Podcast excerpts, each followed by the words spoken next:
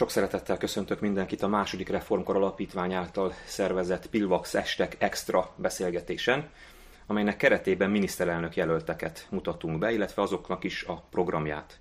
Nem a politikai vitákra, nem a különféle aktuális eseményekre, hanem a jövőképre, a tervekre, Magyarország, el, Magyarországgal kapcsolatos elképzelésekre vagyunk kíváncsiak, és a mai vendég pedig nem más, mint Márki Zaj Péter, Hódmezővásárhely polgármestere, a Mindenki Magyarországa mozgalom miniszterelnök jelöltje. Köszönöm szépen, szervusz! Köszönöm szépen, hogy elfogadtad a meghívást. Elvileg miniszterelnök jelöltekkel való beszélgetése magázódni illik, de mi megbeszéltük itt előtt, hogy régi ismerettségünk okán tegeződni fogunk, úgyhogy ha valakit ezzel van, elnézést kérünk a kedves nézőktől. A beszélgetés menete úgy fog kinézni, hogy öt témát fogunk átbeszélni, amit én javasoltam. Az egészségügy, az oktatás, a gazdaság, az alkotmányosság, illetve a külpolitika, és mindenki hozhat magával egy témát, ez pedig a vidék, demográfia, cigányság kérdés, kérdés, kérdés volt amit polgármester úr, miniszterelnök jelölt úr te hoztál. E, körülbelül 10 percet szánunk mindegyik témára, de aztán nyilván, ha az online tér elbírja, túllépünk, az sem baj. Ez a kis homokóra fogja jelezni, hogyha már nagyon-nagyon túlléptünk az időn.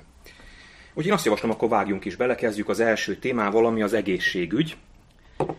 E, az van az első kérdésem, hogy belevág vagy a közepébe, hogy itt azért történt komoly változás a Covid járvány kapcsán komoly béremelés történt, és a hálapénz kriminalizálása is lezajlott. Mit szól ehhez? Nagyon, Kizaj Péter. Nagyon örülök neki. Tehát talán az is megkülönböztet a párt jelöltektől, hogy én nekem nem csak, hogy nem esik nehezemre megdicsérni a kormányt, hogyha valamit jól csinál, hanem azt gondolom, hogy a legtöbb ellenzékiek között valószínűleg a legtöbbet dicsérem is a Fideszt. A béremelés nagyon régóta esedékes volt, rengeteg orvost elveszített, egészségügyi dolgozót elveszített ez az ország, amiatt, hogy alacsony bérek voltak. Tehát azt gondolom, hogy ez egy nagyon helyes és régen időszerű lépés volt. A hálapénz kivezetése szintén ilyen. Annak idején a megyesi kormány óriási hibát követett el, amikor akkor volt egy, egy, összeg, egy 50%-os eh, hirtelen béremelés, de akkor az egészségügytől, a dolgozóktól, ugye a tanárok volt a másik célterület, egyiktől sem kértek semmit. Márpedig én vállalatvezetőként úgy vagyok vele, hogy ha valakinek valamit adunk, akkor kérünk is cserébe, és ez egy kiváló párosítás volt jelen esetben, hogy a hálópénzért, a hálópénz kivezetésért cserébe adták ezt a magas bért, ami minden így is úgy is kellett volna, de azt gondolom, hogy most már nem is indokolt. Tehát ez egy nagyon csak dicsérni tudom. Uh-huh. A hálapénz kivezetésével kapcsolatban mit gondolsz? Elegendő lesz az, ami most történt, vagy, vagy ez valamilyen búvópatak módjára visszatér ez a jelenség? Sokan szkeptikusak azért ezzel kapcsolatban. Igen, tehát önmagában azt gondolom, hogy ez egy nagyszerű lépés, a fizetésemeléssel együtt lehet. A kérdés majd az lesz, hogy ennek milyen follow követése lesz ugyanis hogyha egyrészt effektíve nem fogják üldözni, akkor vissza fog térni, és legfőképpen akkor, hogyha a rendszerben továbbra is bizonyos előnyöket hálapénzzel lehet majd megszerezni, akkor hiába tiltják. Tehát, hogyha a professzor, akit operál, azt hálapénzzel, ismeretsége alapon és a többi lehet elérni, az emberek úgyis azt akarják, hogy ne az agyunktus, ne a medika kezelje őket, hanem lehetőleg a professzor. Tehát ennek a rendszerébe azért még, még mindig bele fog férni, szerintem, hogy valamiféle előnyöket adnak. Nem sorolom, hogy milyen problémák származtak a hálapénzintézményéből, és fognak is. Nagyon komplexen igyekezett megközelíteni a kormány, de ezt egy lépésben nem fogja tudni megoldani, tehát hogy más nem mondjak a magán és köz egészségügynek az összekeverése az nagyon régóta része ennek a hálapénzes témának. Tehát akkor, amikor valaki például, és hát én nekem a szülésben van nagyobb tapasztalatom nyilván, hét szülésem voltam jelen, mint a hét gyermekemén, az természetes, hogy most mai világban mindeddig természetes, hogy a kórház eszközeit, infrastruktúráját használó orvos, az a kvázi hálapénzt, azt magánrendelésen szedi be az ügyféltől. Tehát ő neki van egy maszek rendelése, hova oda hívja az őt választó kismamákat, gyakorlatilag már a terhes gondozás során beszedik tőlük azt a pénzt, amiért kiérdemli azt, hogy majd ő legyen ott, és akár ő ügyeletes, akár nem. Egy nagyon terhes dolog, én ezt abszolút megértem, a feleségem szülésznő, hogy éjjel, amikor elindul a szülés, akkor az az orvos az akár ügyletben van, akár nem, ő fel fog kelni, és be fog menni a kórházba, és ott levezeti azt a szülést. Ahol már az édesanyja előtte többször ott volt nála, és kifizette effektíve ezt az összeget, ami mondom, hivatalosan nem is állapénz lesz, teljesen legális, és ezt most sem tiltja semmi. Tehát ez a magán és a közeszközöknek a használatának a keverése, ez még mindig egy érzékeny kérdés. Erre majd külön ki is térünk, de előtte még megkérdezném, hogy az egészségügynek a kormányzati struktúrában hol látod a helyét? Külön nyilván, minisztériumként, nyilván, vagy valamilyen területtel összevonva? Nem, én azt gondolom, hogy ez egy teljesen normális, hogy egészségügyi minisztérium van. Azt gondolom, hogy a világ legtöbb országában ez így van. Nem emlékszem, hogy bárhol hallottam volna, hogy ne lett volna egészségügyi miniszter. Jó, akkor menjünk bele a részletekbe. Mik volnának azok az, el... mi, mi volna szerinted az első lépés, vagy az első lépések, ami, amivel az egészségügyi minisztert megbíznád, hogy akkor kezdjük itt? Nagyon érdekes az, amikor Kásler Miklós miniszter lett, akkor ő harcot hirdetett a kórházi fertőzések ellen. Teljesen indokolt módon, hiszen Magyarország az az ország az Európai Unióban, ahol a legtöbben halnak meg egyébként megelőzhető, kezelhető, gyógyítható betegségekben. Tehát, és ezek között kiemelten szerepel persze a kórházi fertőzés. Tehát azt mondom, hogy ez például lehet egy jogos prioritás. Ez csak egy természetesen ezek közül. Én azt gondolom, hogy nyilván egy nagyon biztos, hogy pénz igényes a legtöbb magyar egészségügy ben jelentkező probléma, úgyhogy ha nem stadionokat építünk, hanem kórházakat, ez önmagában is egy jó jel. Ugye vannak erre törekvések, azért azt is el lehet mondani. Biztos, hogy több kell. Az is nagyon jó, hogy a fizetéseket megemelték. Én azt gondolom, hogy még az egészségbiztosítás és a beteg jogok képviselete az gyerekcipőben van. Ezt is elkezdték, különben nem is az Orbán kormány, hanem még előtte. Tehát már az elmúlt nyolc év.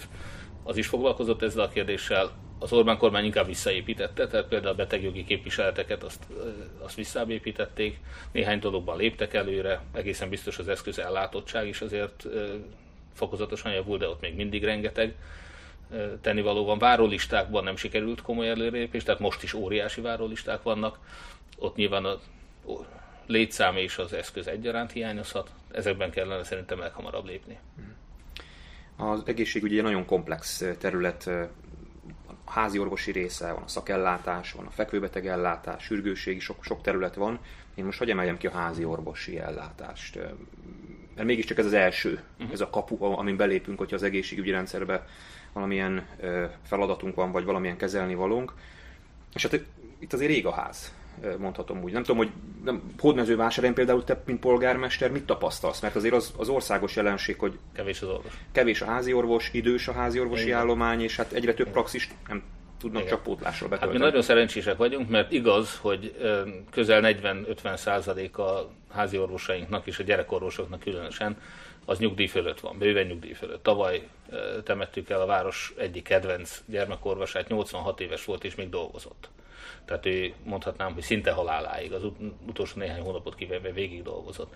És ez jellemző a magyar egészségügyi állapotokra, ezzel együtt nálunk szerencsésen mindegyik körzetbe van töltve. Vagy éppen most ennek a gyermekorvosnak a körzetét most fogja átvenni egy új pályázó. Nyilván közel van Szeged, ahol orvosi egyetem van, Vásárhely egy város jó életfeltételeket kínál, nagyon biztonságos és meglehetősen zöld és nyugodt város. Nekünk nem okoz gondot a házi orvosi praxisok betöltése, de vidéken... Az ország többi országnak számtalan pontján probléma. Máshol mit, nagy kezdeni a miniszter? Máshol nagy probléma. Alapvetően egyébként a pénz fogja megoldani ezt a kérdést is, bocsánat, ha közgazdászként ezzel fogok hivatkozni sokszor. Tehát természetesen a béremelés szerintem magában is pozitív hatással lesz. Azok az orvosok, akik eddig csak nyugaton találták, saját bátyám orvosként Németországban dolgozik, hát elgondolkoznak rajta, hogy most már nagyon jól lehet majd keresni itthon is. Nyilván itt a házi orvosoknál is ugye a pontrendszerben az egységre jutó forintokat meg kell emelni, ez nem kérdéses, de a mostani emelés azt is megoldja részben, hogy már megéri házorvosnak lenni, megéri nyugatról is hazajönni. Vizitdíjat el tudnál képzelni esetleg? Ugye nagyon komoly vitát okozott annak idején, volt még népszavazás uh-huh. is róla, de a házi orvosok körében nem volt egy nagyon elutasított dolog. Közgazdaságilag ez egy teljesen racionális felvetés.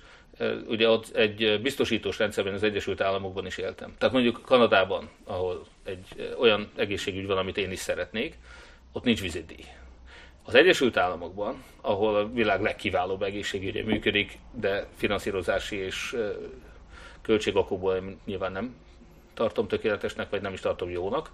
Ott viszont például az én biztosításomban minden egyes orvosi vizit 20 dollárba került, ha bementem a kórházba bármilyen okból, az 100 dollárba került, hogyha egy receptköteles gyógyszert kiváltottam, minimum 20 dollárt fizettem, tehát volt egy önrész, mint az autóbiztosításban. Ennek megvan az a funkciója, hogy fölösleges dolgokkal ne zaklassák az orvost, és az orvosoknak valószínűleg ezért tetszik, de van egy borzasztó hátrányos tulajdonsága, hogy én is amikor tudtam, hogy hát most van egy kis panaszom, de most elmegyek ezért, akkor fizetek 20 dollárt, vagy, vagy berek a kórházba 100 dollárt, fizetek egy, egy CT, vagy MRI, vagy bármilyen vizsgálatért, és az ember inkább akkor halogatja, nem csinálja meg. És sokszor az idő az kritikus. Tehát, hogy ennek az egészségünkre nagyon káros oldala lehet. Tehát de Magyarországon az... azért a vizidi nem volt egy a 300 forint kérdése, de az nem volt egy álból. Igen, de annak abban sem biztos, hogy ténylegesen visszatartó hatása lett volna. A Magyarországon volt, szerintem, én ezt hallottam. Eh, Magyarországon szerintem a vizidi az olyan volt, mint az Orbán kormányoknak, ugye és az első kormányra utalok inkább a minimálbér emelése, ami effektív, olyan alacsony volt a minimálbér, hogy eh, annyira már senki nem dolgozott valójában. De a fekete munkának a kifehérítésében volt jelentősége a minimálbéremelésnek. Én úgy látom, hogy a vízidíj az inkább azt szolgálta, hogy a kórházaknak és az orvosoknak ugye a TB-vel való elszámolásában meglévő szabálytlanságokat, tisztességtelenségeket, azokat kiszűrje. Hmm. És ezt meg lehet oldani vízidíj nélkül is. Tehát adott esetben igen, egy TB kártyát ma már semmi gond nem lehet leszkennelni. Minden alkalommal, amikor valaki ott van, ő azzal fizet, tehát nem, nem bankkártyával fizet és nem készpénzben fizet, hanem kvázi azzal fizet, és Kanadában ez így működik természetesen, hogy a biztosítási kártyáját leszkenneli. És a biztosító ezek után valamiféle juttatást adhat ugyan az orvosnak, meg lehet büntetni is adott esetben, ugye, tehát mondom, itt lehet egy, egy ilyen bónuszmálusz, vagy bármilyen rendszert, ugyanúgy, ahogy most is van egyébként tulajdonképpen negatív motiváció van, nem tudom, 2500 vagy mennyi fölötti betegen rendelkező orvos már elkezd kevesebb pénzt kapni a OEP-től, tehát ez már motiváció kérdés. El lehet érni anélkül is, hogy vízidíj legyen. Értem. De ez a kérdés már vezet bennünket a, ahhoz a témához, amit még mindenképpen már az időnk itt már mhm. közben elfogyott, de nem baj. Ez fontos kérdés, és a te eddigi megnyilatkozásait kapcsán szerintem izgalmas is, hogy a magán egészségügy és az állami egészségügy viszonyát hogy látod, mert ugye ez is egy neuralgikus pont. Igen. Én azt látom, hogy van egy pici képmutatás ebben a magyar politikában, tehát senki nem meri kimondani, hogy hogy a király mesztelen. Senki nem mer kimondani azt, hogy ha Orbán Viktor azzal kampányolt, nem őrá gondoltam, de mindegy. Eh, ha, ha Orbán Viktor azzal kampányolt, hogy az egészségügy nem üzlet, akkor utána lehet esetleg mégis üzlet. A, a szomorú igazság az, hogy minden üzlet, eh, álszentség lenne azt mondani, hogy az egészségügy nem üzlet. Őszintén szóval nyugodtabb vagyok, ha az egészségügy üzlet, mint hogyha nem üzlet, mert ahol nem üzlet, ott tönkrementek. Afrikában találták azt, hogy eh, azok a rendszerek, ahol ingyenes egészségügy volt, ott borzasztó rossz állapotok voltak, haltak meg az emberek és a többi. Ahol fizetős egészségügyet vezettek be, ott viszont jól működött. Tehát, hogy olyan nincs, hogy ingyenes egészségügy akkor, amikor például hálapénzzel fizetnek az emberek, meg zsebbe fizetnek. ingyenes egészségügy. Nincs ingyenes egészségügy. Az, az, az Ez egy illúzió. Ez egy illúzió. Az állami egészségügy sem ingyenes, csak hiszen, hiszen adó Igen. forintokból tartjuk föl. Csak Igen. hogy hol van az aránya ennek, mert igazából Igen. itt szokott az érzékeny pont elérkezni, hogy maga a modell, amit én ideálisnak látok, az egy egybiztosítós versengő egészségügyi modell, amiben egyrészt az egybiztosítós, ugye volt megint csak az elmúlt nyolc évben ott felmerült a több biztosítós modell, azt hiszem, hogy az SDS propaganda nagyon, csak az Egyesült Államokban működik borzasztó következményekkel. A kulturált világban, én ugye Kanadában, amikor éltem, ott éppen próbálták az egészségügyet megreformálni, állandó téma, és a holland-francia modellt igyekeztek másolni, az egy egybiztosítós versengő modell. Én azt gondolom, hogy nem véletlen ezt választották, ez valószínűleg az egyik legkorszerűbb és leghatékonyabb. Mondd el, hogy ez pontosan mit, mit, mit jelentene. Az, az egybiztosítós ugye azt jelenti, hogy a, a, a, a mi ügyfelek, úgymond, tehát a beteg, az nem válogathat biztosítást, így viszont nem lehet kimazsolázni a a gazdag és a szegény ügyfeleket sem. Tehát nem, nem lesz egy olyan biztosító, aki a tehetős, nagy befizető ügyfeleket kimazsolázza, és nagy haszonnal nekik extra szolgáltatásokat nyújt, és a szegény, szerencsétlen emberek, hajléktalanok, munkanélküliek, közmunkán lévők meg ott maradnak az államra, hatalmas veszteséggel együtt. Tehát egyetlen egy kassa van, amiben a szolidaritás az egy alapelem, tehát természetes, hogy mondjuk most is többet fizetnek be ugye a gazdagok és a szegények kevesebbet. De? Ettől még az a rendszer ugyanazt a szolgáltatást nyújtja mindenkinek. Nem arról van szó, ma is van a magyar egészségügyben az, hogy egy ágy a szoba föl ár, stb. Tehát nyugodtan ezek szerintem teljesen rendben vannak. De ha jól értem, akkor ez, a, ez az alapcsomag azért ez nem fedezne mindent. Ha, ha jól most sem fedez. Azt... Tehát most sem fedez, ugye éppen a 700 milliós kezelések nyilván nagyon társadalmilag érzékeny kérdésekre is vannak olyan kezelések, amit a TB nem tud fedezni. Illetve akkor akkor másképp teszem fel a kérdést. A jelenlegi helyzethez képest az, amit te mondasz, az az államilag fedezett egészségügyi szolgáltatások körét bővíteni vagy szűkíteni? Én szerintem nem ez a gond. Tehát nem, nem is ez a kérdés. Ez hát azért az emberek szempontjából ez fontos. Nem? Most sem az a panasz, hogy nem fedezi. Az. Általában nagyon ritka kivétel van, amikor azt mondják, az állam fedezi. Az a panasz ma szerintem, hogy nincs megfelelő kapacitás az egészségügyben, és emiatt váró listák alakulnak ki. A versengő egészségügyi modellnek viszont az a lényege, hogy a kereslet megteremti a kínálatot, tehát úgy, ahogy lehetnek magánkórházak, vagy én például nagyon szívesen visszavettem volna, és egyelőre nem lehetséges az önkormányzat kezelésébe járó betegellátást. A jelenlegi OL finanszírozásból ezt kiválóan meg lehet oldani, úgyhogy a várólistákat le tudnánk csökkenteni. Budapesten több kerület 13. kerület híresen, az járóbeteg ellátást működtet saját rendelővel, és sokkal magasabb színvonalon extra szolgáltatásokat nyújt a lakosoknak. Ezt nagyon sok önkormányzat megtenni, hiszen bennünket a polgárok direkt választanak, közvetlen választanak, tehát érdekem nekem is, hogy minden jobb szolgáltatást nyújtsak, és ehhez a finanszírozást is meg tudnánk találni. Én is meg tudnám találni. Én azt gondolom, hogy a versengésben az a lényeg, hogy kellenek a magánszolgáltatók. A legjobban működő területek szerintem azok, ahol egyébként vannak is, a dialízis ilyen például. Ahol magánszolgáltató a TB által biztosított forrásból, még a saját hasznával együtt is olyan szolgáltatást nyújt, hogy nem kell hálapénzt fizetni, elégedettek az ügyfelek, meg vannak fizetve az orvosok. Ha ezt a modellt tudnánk minél szélesebb körre kiterjeszteni, ez engem legalábbis megnyugtatna, és legfőképpen ott megvannak a kapacitások is, ott nincsenek hosszú várólisták. Tehát ezt a fajta versenyt és gazdasági szemléletet, ezt kellene biztosítani minél jobban. Nagyon sok nyugati országban, Amerika, Kanadában is képalkotó vizsgálatokat külső vállalkozás csinálta, a TV fizette. Vittem a kártyámat, megcsinálták a röntgent, nem a kórházba. Erre megvannak ott a megfelelő szempontok. A mai egészségügyben ez a túl bürokratizált, túl központosított rendszer van, politikusok vezetik a kórházakat és a többi. Eh, vásárhely 44 ezer lakosú város, eh, abszolút felháborítónak tartom, hogy egy gipszelésért Szegedre kelljen bemenni, és most ez van. Tehát, hogy, hogy eh, milyen szaktudás hiányzik, milyen kapacitás hiányzik vásárhelyen ahhoz, hogy egy gipszelést elássanak. Ha ez egy versengő modell lesz, az lenne, ez, ez megoldódna egészségügy kapcsán már csak néhány rövid kérdést tennék fel, és itt szigorúan csak egy mondatos válaszokat eh, fogadunk el. Eh, tervezne a kormányod eh, béremelést az egészségügyben, és hogyha igen, akkor van-e ez ügyben már most jelenleg a fejedben konkrét szám? Nincs. Nincs konkrét szám. Azt gondolom, hogy a bérkérdés most is úgy merült fel, hogy kénytelen volt a kormány emelni. Nyilván ennek vannak igazságtalanságai, amit majd orvosolni kell, de ez finom a hangolás ahhoz képest, hogy most óriási béremelést kaptak az egészségi dolgozók, orvosok leginkább nyilván az ápolóknak meg beígérték, hogy majd jövőre kapnak. Legyen így. Oké. Okay. E, egészségügyi miniszterjelölted van-e már? Nincsen, de hogyha figyelembe veszük, hogy ez egy hatpárti kormány, és én ugyan szakértői kormányt szeretnék, de az egyetlen nem zárja közt, hogy valaki egyébként valamely pártnak az embere legyen. Például Komáromi Zoltán számomra egy nagyon szimpatikus ember, ő speciál a DK-nak a szakértője, de nem politikai alapon, hanem szakmai alapon őt például el tudnám képzelni. Kórházbezárások lesznek a Márkizaj kormány idején. Hát amit az előbb mondtam, az ennek az ellentéte. Tehát én azt gondolom, hogy nekünk nem. A gazdaságos működés az... Hát a gazdaságos működés adott esetben okozhat ilyen. És a, versenyhely, és a versenyhelyzet. Tehát én azt gondolom, hogy eh, azt a álságos dolgot mondani, hogy nem zártak be kórházat a Fidesz idején. Egy, a korábban bezárt osztályokat nem nyitották újra. Kettő, Makón a szülészetet, vásárhelyen nem tudom, egy másik több osztályt is bezártak, tehát most az, hogy kórházat nem zártak be, nem, de az osztályoknak a fele működik, a kapacitás pici, és egy gipszelésért be kell venni Szegedre. Én azt gondolom, hogy például ilyen dolgokat abszolút meg lehet oldani úgy, hogy vásárhelyen is lesz gipszelés. Ez, ez, ezt tudom vállalni. Minden egyes téma után... Ö, és, és Makón is lesz szülészet minden egyes téma után még azt, amit meg fog kérdezni, hogy van-e olyan, amit jónak ítélsz a kormány teljesítményéből. Itt az elején egyébként elmondtam, nagyon dicsértem. Van esetleg más is? Amit... Egészségügyben? Uh-huh. Nem sajnos. Nincs. Borzasztó. Tehát a járványkezelés... És az lenne a kérdésem, Igen. és akkor ez, ezt majd fűzd össze akkor, hogy hanyasra értékelni egy 1-től 10 skálán az egészségügy. Hát ez az egyes. Ez az egyes. A másik kérdés, nagyon örülök és megdicsértem őket a béremelésért, de az egészségügy és az oktatás a két krízis területe ennek az országnak. Tehát ha nem a stadionokkal meg a lopással foglalkoztak volna, hanem az egészségügyi és az oktatással, akkor Magyarországban ott tartana vagy jobb helyen, mint Észtország. Térjünk rá az oktatásra. Az egészségügynél megkérdeztem, hogy hol helyezkedne el a kormányzati struktúrában önálló minisztériumként az oktatásnál. Ez ugyanolyan kiemelt. Ugyanolyan el tudod mondani. Uh-huh. És akkor itt is azzal kezd, kezdjük azzal, hogy mik lennének a prioritások, mert az oktatás is ugye számtalan dolgot ölel föl, nagyon komplex rendszer. Mi volna az első kérésed az oktatási miniszterhez?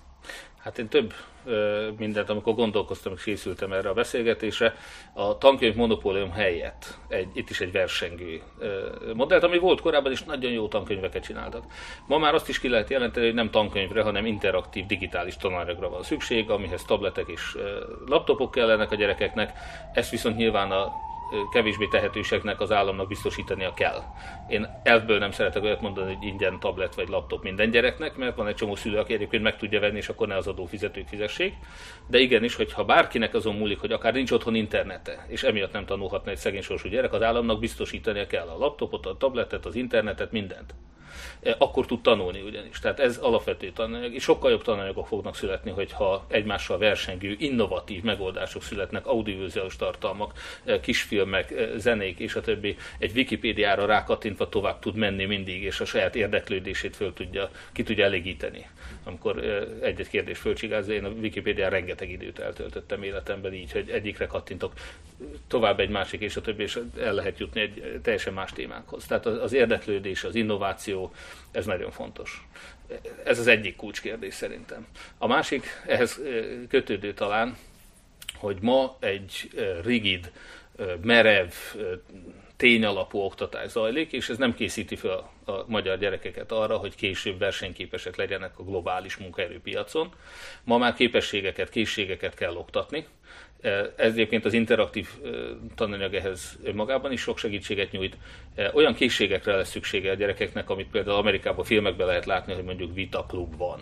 Tehát tanuljanak megérvelni. Vagy a finnek nagyon szépen előre haladtak nyilván a közeli orosz, orosz befolyás miatt is a fake news fölismerésével, beazonosításával és az ellene való védekezéssel. Hogy egyszerű tényeket tudjanak értelmezni a gyerekek.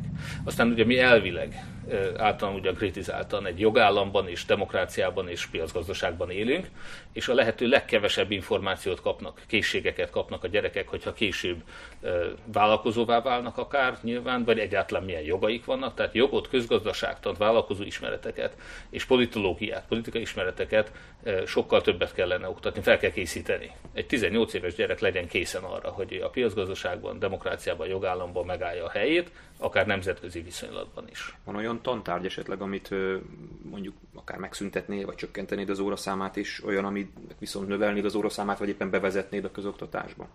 Megszüntetni nem szüntetném, nyilván. Sajnos kényszerűségből ez a kormány pont az egyébként kritikusan fontos természettudományos tárgyakat szünteti meg, építi vissza, ugyanis nincs elég tanár ez megint ugyan egy pénzkérdés, tehát hogyha megfelelően fizetik, ha megfelelően fizetik a természettudományos tanárokat, akkor szerintem többen választanák ezt a szakmát, és a többi.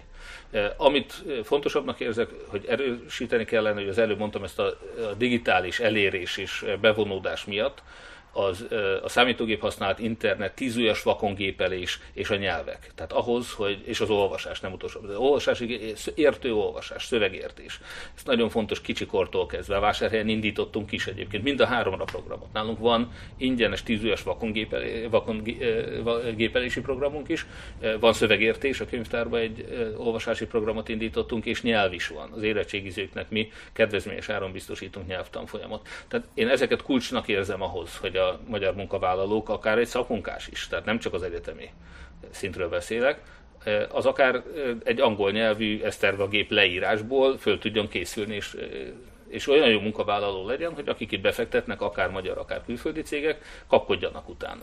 A nyelv kérdés az most aktuális politikai ügyé vált, hogy ez ügyben hogy látod a, a jövőt, mert azért ez okozhat bérfeszültséget. Tehát hogy a, azért a nyelvtanár a piacon nagyon jól tud keresni, és nem érdeke az, hogy ő az állami oktatásban megjelenjen. Hogyan oldanád fel ezt a problémát, és hogyan vinnéd mondjuk el olyan területekre az országban a nyelvtanárokat, ahol aztán meg nem úgy nyelvtanárból, de sima bármilyen tanárból nagyon nehéz találni jókat. Most már nem fogok meglepni senkit, hogy azt mondom, hogy a piac meg tudja oldani ezt a kérdést, tehát ez abszolút motiváció kérdése.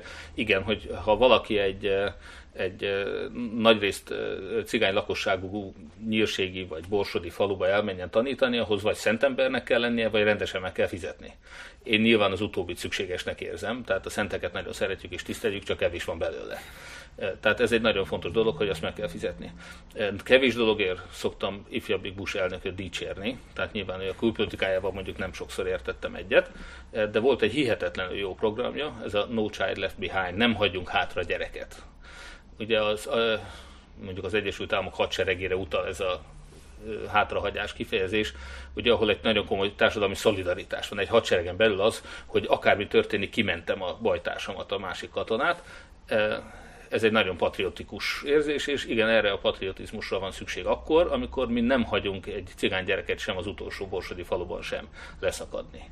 És amikor ezt a egyébként átkövetendő és nagyon szükséges minőségbiztosítási rendszerben az amerikaiak bevezették, és a tanároknak onnantól kezdve nem azután járta a sok pénz, hogy, vagy a jutalom, vagy az előmenetel, hogy ők átlagosan milyen eredményt érnek el, és akkor már csak hobbiból is a legtehetségesebb gyerekekkel foglalkoztak, hanem a mércét azt a legalacsonyabb tudású gyerekekre tették, és a tanár még a szabad idejét is feláldozta a saját motiváció és a mérés miatt, hogy az utolsó gyerek is megtanulja rendesen írni, olvasni, elsajátítsa a tananyagot, tudjon számolni, és a többi fölkészüljön az életre az osztályában.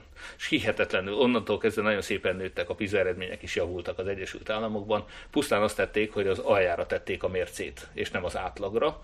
Egyszerűen mindenkit mindenkinek meg kell adni az esélyt. És a magyar oktatás ebben hihetetlenül rossz. Funkcionális analfabéták kerülnek egy középiskolába, és a középiskolai tanárok arra panaszkodnak, hogy azokkal a gyerekekkel már nem lehet tanítatni, nem lehet őket tanítani, nem lehet tananyagot feladni, mert az alapok hiányoznak. Tehát azt gondolom, hogy egy minőségbiztosításra van nagy szükség, és egy olyan fölzárkóztató képzésre, ami arra helyezi a hangsúlyt, hogy a, a társadalom alján élőket, azoknak adjunk nagyobb esélyt, őket zárkóztassuk föl. Nem lehet tudni, hogy melyik borsodi cigány gyerek lesz a ráknak a gyógy, gyógyírének a feltalálója. Tehát egy hihetetlen társadalmi tartalék van abban, hogyha Magyarországon mindenki megfelelő képzést kap. Ez ugye azt is jelenti, hogy az oda kerülő, vagy az ott oktató pedagógusoknak a bérét el kell téríteni fölfelé. Most is vannak már ugye erre különféle szempontok. Akkor úgy érzed, hogy ezt, ezt tovább kell folytatni, és, és vállalni azt is, hogy esetleg bérfeszültséget okoz a, a pedagógus társadalmon belül? Így van. Én megint csak én vállalati vezető voltam, középvezető életem nagy részében, az utóbbi három évet kivéve az teljesen természetes, hogy egy motivációs rendszerben, egy vállalatnál célkidűzéseket adunk, és azoknak a teljesítése és túlteljesítése után többlet jövedelmet kap az illető, a béremelését is, az előmenetelét is, a jutalmát, a bónuszát is az határozza meg. Tehát erre bevált eszközök vannak az üzleti világban, ezeket kell alkalmazni a tanárokra is, és egyébként bár nagyon alacsony a tanárok fizetés az Egyesült Államokban, tehát az, mondjuk az én fizetésemnek a harmadát kereste egy tanárot körülbelül, a szomszédomban volt egy egyébként, Ettől független hál' Istennek nagyon jó tanárok vannak, lelkesek, akik a saját pénzükből vehettek, és az adójukból leírhatták a taneszközöket. A gyerekeknek, amit odaadtak jutalomnak, vagy egy-egy taneszközt adtak, azt a tanár egyébként az adójából leírhatta, mint költséget. Egy piaci alapú és egy nagyon szép rendszer volt például letekintetben az Egyesült Államokban. De ami legfontosabb, hogy igen, tehát meg kell fizetni a végeken dolgozókat, és mérni kell az eredményét. Tehát nem megint csak a megyesi kormány, amikor az orvosoknak látatlanban úgymond emelte, és elvárások nélkül emelte a bérét. Én azt mondom, hogy egy olyan minőségbiztosítási rendszert kell bevezetni a tanároknál is, a meglévőt kell továbbfejleszteni, ami ezeket az extra teljesítményeket jutalmazza. A nyelvtanár is. Tehát igen, az a tanár, amelyik eléri azt is, van egy budapesti nyelvtanár ismerős, egy konferencián találkoztunk, és vettem fel a kapcsolatot vele, aki olasz nyelvből például az, az országos tanulmányi versenyeknek az első helyezéseit csoportosan elhozza. Tehát az ő osztályából majdnem mindenki. És miért? Azért, mert ő a Csíkszent Mihály, Mihály féle pozitív pszichológia eredményeit alkalmazta nagyon lelkesen. Aki ennyire jó, az tanítsa ezt az összes többi nyelvtanárnak is, tessék motiválni őket, hogy ők is jó eredményt érjenek el, és az ő gyerekeik is ilyen jól tanuljanak meg egy-egy nyelvet. A másik reformkor alapítvány nem régiben készített egy törvényjavaslatot annak a problémának az orvoslására, hogy Magyarország világ első, vagy legalábbis Európa első abban a tekintetben, hogy aki ahová születik, az nagyon nagy mértékben meghatározza a későbbi életét. Tehát lényegében nehéz kitörni Magyarországon. Ugye ez, ezt már itt több szempontból is érintettük ezt a témát, akár a pedagógus bérek emelése kapcsán. Nekünk voltak olyan, van egy olyan javaslatunk is, ami talán Lengyelországban már meg is valósult, hogy az általános iskolának a 8 osztálya az 9 osztályjá legyen bővítve, tehát legyen egy, egy plusz év, pontosan a különbségeknek a kiegyenlítésére és a középiskolába való továbblépés segítésére egy ilyen jellegű javaslatot támogatnál le, illetve bármi olyan jellegű elképzelés van-e még, ami az esélyegyenlőséget erősíthetné, vagy legalábbis a kitörésnek a, a, a lehetőségét? Az egyenlőség biztosításában lehet, hogy vannak akiknek egy plusz év kell, én nem leszek népszerű, amikor azt mondom, hogy a magyar átlag szülővel ellentétben én nem plusz egy évig akartam a gyerekeimet a tanok, közoktatás rendszerében tartani, hanem azt szerettem volna például a legkisebb hetedik gyermekemnél, hogyha ő el tudott volna menni hat évesen. De őt speciál nem engedték, mert a ottani fölmérések alapján azt mondták, hogy beszédhibás. Egyébként az olyan, amit az első fél évben, amikor elkezd írni, olvasni, tanulni, akkor egyébként is megoldódott volna, mint ahogy meg is oldódott így is, úgy is. Tehát szerintem a gyereknek el kellett volna menni hat évesen iskolába. Én szerintem nem is az a megoldás hosszú távon, hogy minél többet töltsünk iskolába. Azt is el szoktam Van mondani. kötelezettségi korhatárra, mit kezdeni? Az meg egy, nekem egy abszolút pragmatikus kérdés. Tehát nem, azt, hogy ez 16 vagy 18, nyilván a 16-ra azért csökkentették le, mert a középiskolában tanító, és leginkább a szakoktatásban tanító tanár ismerőseim azt mondták, hogy kezelhetetlenek voltak azok a gyerekek, akiket nem lehet kirakni az iskolából. Lehet, hogy így van. Ez nem azt jelenti, hogy mi nem akarjuk 18 évig, vagy ők nem akarják 18 évig ö, oktatni a gyerekeket, hanem hogy valamiféle motiváció kell. Sokan higgyák azt is, hogy a iskolába járástól tette függővé bizonyos juttatásokat a kormány. Én helyeslem. Mindenféle, vagy ugyanez most akkor teljesen más elnézést a oltási igazolvány. Mindenki gyalázkodik, hogy ja Istenem, milyen diszkrimináció. Nem, ez egy motivációs eszköz. A kormány azért köt bizonyos lehetőségeket, az Európai Unió is egyes országok a beutazást is ahhoz kötik, hogy van oltási igazolvány, nem.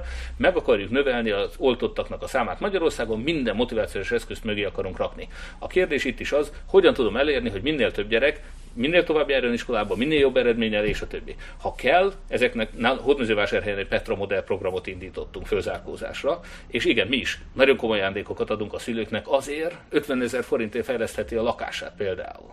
E, e, nem csak feladat füzeteket kapnak, hanem apró ajándékokat, termékmintákat és a többi, mert azt akarom elérni, hogy hozza oda a gyerekét a foglalkozásra, ahol aztán a csípőficamától kezdve a szenzomotoros készségéig, a figyelméig, az olvasásig mindent idegszünk javítani, fejleszteni, ezeket a gyerekeket motiválni kell. Ezek nem biztos, hogy a család motivált.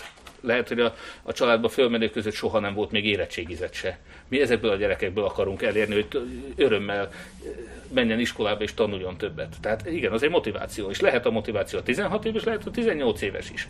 Amikor a 16 évet bevezették, annak ez volt az oka ez nem egy elvi dolog, hogy azt szerették volna, hogy kiessenek a gyerekek az iskolából, hanem azt akarták elérni, hogy legyen egy fegyelmezési eszköz a tanár kezébe. Ahogy én tudom. Jó, ahogy nekem elmondták. Tehát a felz, a fel, én azt gondolom, hogy nem, a plusz év az lehet, hogy valakinél szükséges, és szintén szóval megint csak gazdaságilag, amikor egy előregedő társadalomban vagyunk, a legnagyobb problémánk hamarosan az lesz 2050-ben például, hogy nem lesz, aki az idősek, mi leszünk ezek Gábor, e, tehát hogy a mi nyugdíjunkat ki fogja befizetni ebbe a felosztó kirovó rendszerbe demográfia, elfogy a magyar, nem lesz itt senki, nem lesznek munkavállalók, és a többi, nem fogják tudni befizetni. Akkor minden egyes plusz beépített év, az adott esetben számolj utána 2-3 százalékkal csökkenti a munkaerő létszámát Magyarországon. Tehát ez gazdaságilag is egy rossz gondolat. Nem, nem az a cél, hogy plusz egy évig maradjanak iskolában, hanem menjenek a munkaerőpiacra, eh, tanuljon. És az, hogyha túlságosan gyorsan akarod őket a munkapiacra terelni, megfelelő kompetenciák nélkül, akkor nem fordul-e visszájára az igyekezet, egy, és ráöntesz a munkaerőpiacra egy, egy rossz, képtelen tömegeket. Amiről most beszélünk, azt mondjuk, hogy ez a közoktatás ez nem jó. Ez pont nem tudja elérni azt a célt, amiről beszélünk. Plusz egy év nem oldja meg. Sajnos sok ilyen program van Magyarországon most is. Vannak plusz éves, sok helyen van plusz év. Ez nem oldja meg az oktatást. Minőségbiztosítás, motiváció, tanárok képzése, jó megfizetése, tananyag interaktív válása, élményé innovatív alakítása, ezek oldják meg azt. Vagy éppen felelős szakmára oktatás. A szakmákban a cégek nagyon partnerek. Vásárhelyen is egy gazdaságfejlesztési egyesületet hoztunk létre. A cégeknek a legfőbb igénye, hogy megfelelő szakképzés legyen. Az elődeim alatt úgy visszaépítették vásárhelyen a szakképzést, hogy nem találnak jó szakembereket. Én a Démásznál is, a Lögrannál is tapasztaltam, hogy micsoda hiány van villanyszerelőből. Tehát, hogy ma jó szakemberekből is óriási hiány van. A, képzésben igen, az, hogy hát akár egy duális képzés, ahogy most szokás ezt említeni, de önmagában azt, hogy a cégeket bevonni, és ezek a vállalkozók nagy örömmel jöjjenek oda hallgató tanulók, és, és ő, ő tanítja őket a saját időben, mert annyira nagy szüksége van jó szakemberekre. Akit ő maga képez ki, az nagyobb eséllyel ott is fog nála elhelyezkedni, ki tudja válogatni a legjobbakat, tehát nem a plusz évről van szó, nem attól kell félteni a gyereket, hogy hamar kerül munkahelyre, hanem olyan minőségi oktatást kell neki adni, amitől ő egyébként lehet, hogy 16 évesen is tökéletes szakember lesz. Értem. Az időnk lejár, de még az egyetemekről nem is beszéltünk, úgyhogy egy pár szót azért beszéljünk a, arról, hogy hogyan állsz az éppen e, zajló egyetemi átalakításokhoz, meg az alapítványi kiszervezésekhez. Mit kezdene ezzel a, az miniszter, oktatási minisztered? Azonnal vissza kell venni. Tehát én azt gondolom, hogy ezt egyből semmisé kell nyilvánítani. Itt majd az alkotmányosság és jogról úgy is fogunk beszélni, Igen. mint mondtad. Tehát egyértelmű, hogy ennek politikai célja volt, és nem egy oktatás fejlesztési koncepció, és a többi. A Harvard is alapítványi egyetem, de nem életfogytigra kinevezett fideszesek vezetik. Tehát úgy, ahogy ma a kórházak nem véletlenül, az iskolák ugyanez. Ugye a közoktatásban a klik egy végtelen központosított rendszer, és olyan fideszes pártemberek, pártkatonák irányítják, akikre amikor megszavaztatják a tantestületet, senki nem szavaz. Tehát abszolút fölháborító, hogy egy nyilvánvalóan alkalmatlan, a teljes tantestület által elutasított pártkatonát a teljes alkalmatlansága ellenére kineveznek igazgatónak, meg tankerületvezetőnek és a többi. Tehát nem véletlenül van Magyarország ott, ahol egyébként a lengyelek, akit említettél, csodálatos eredményeket érnek el a PISA felméréseken nemzetközi összehasonlításban. Magyarország pedig hát a múltból adódóan egy középszinten helyezkedik el, de ez az eredmény ez romlik.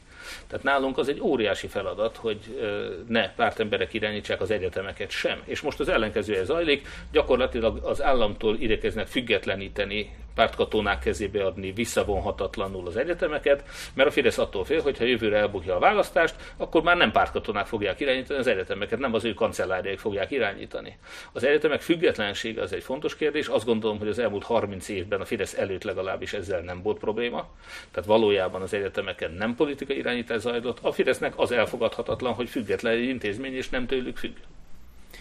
Egy szavas válaszokra van most már csak időnk. Megmarad a klik, eltűnik? Én az önkormányzatoknak adnám vissza az iskolák egy részét, örülök annak, hogy vannak jó egyházi iskolák és intézmények. Klikre ilyen értelemben nincs szükség. Kerettantervre van szükség, majd a tankönyveknél versenyeznek, és adnak megfelelő és minőségbiztosítási rendszerre kontrollált, de önkormányzati, alapítványi, egyházi iskolák, és lehet néhány állami is adott esetben. Az egészségügynél is megkérdeztem, most is megkérdezem, hogy van olyan a fejedben, akit el tudsz képzelni oktatási miniszternek? Nagyon sok van. Érdekes, én nagyon nagyra besülöm a pokorni, de néhány lépésével el is értettem ennél egyet annó. Na hát ez biztos izgalmas lesz majd, ha meghallják nem tudjuk Pokorni Zoltán mennyire fog örülni ennek a javaslatodnak. Ő nála is az volt egyébként, igen, tehát hogy e, túlságosan szélesen nyitotta úgymond az egyetemek kapuját, és sok, hogy mondjam, itt szakemberekre lett volna szükség adott esetben, tehát egy jó technikusra, ehelyett mi diplomás munkanélküli képzést indítottunk nagyon sok területen. Fudán Egyetem abszolút fölháborít. A tanszabadság esetében az, hogy egy kínai egyetem idén is nyit egy kampuszt, tegye meg. A CEU is megtette. A CEU nem kapott támogatást az államtól, a kommunista kínai egyeteme miért kap? Miért kap többet, mint az összes magyar egyetem együttvéve? Miért nem lehet abból a pénzből magyar felsőoktatást fejleszteni? Miért kell egy, egy kínai kommunista párti egyetemet idehozni? Genderszak. Hogy látod a genderszak jövőjét? Az egyetemi oktatásban? Hát e, nyilván ez nem az a szakma, amivel nagyon sok embert majd a piacon el fogunk helyezni, és amitől Magyarország föl fog lendülni.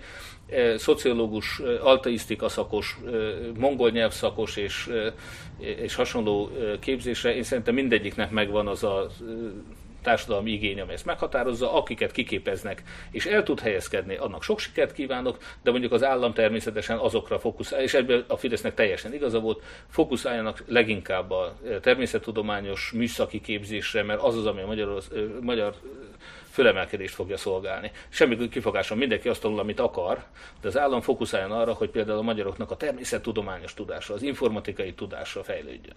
Oké, akkor már csak annyi maradt, hogy, hogy van-e valami még, amit tetszett itt a, a kormány oktatáspolitikai intézkedéseiből? Tudsz olyat említeni az elmúlt 11 évből? Hát, hogyha a legrosszabb terület az egészségügy volt, akkor szoros második helyzet az oktatás. Tehát ez, eh, ami tetszett egyébként, azt hadd mondjam el, tehát Igen. a minőségbiztosítási rendszer alapjait megteremtették, a rendszerváltáskor teljes tévedésként kihajított tanfelügyeleti rendszert effektíve visszaépítették, ez nagyon helyes. E, most már csak tartalommal kell kitölteni, most már csak az a lényeg, hogy a jó eredményeket hozza ez a rendszer, maga a struktúra az megvan, de hát egy kettest lehet adni mondjuk Na. erre. Főzárkóztatás a legnagyobb, amit említettél is, a legrosszabbak vagyunk a PISA felmérés alapján is. Borzasztó, hogy mennyire meghatározó, hogy egy közmunkásnak közmunkás lesz a gyerek, az orvosnak meg orvos lesz a gyereke. Hogy a társadalmi mobilitás, ami hatalmas tartlék ebben az országban, ezt mennyire nem használjuk ki. Szóval kettessel zártuk. Kettessel zártuk. Jó, akkor átérünk a gazdaságra. Igazítom a kis óránkat. Hát elköltöttünk most itt, hát nem tudom, több száz milliárd forintot minimum. Hogyan fogjuk betenni a költségvetésbe? Mert ugye hát te azért alapvetően egy piaci racionalitásról beszéltél eddig. Meséljünk egy picit arról, hogy mi, mi lesz ez a gazdaságpolitika, ami, ami megtermeli ezeket a költségvetési forrásokat.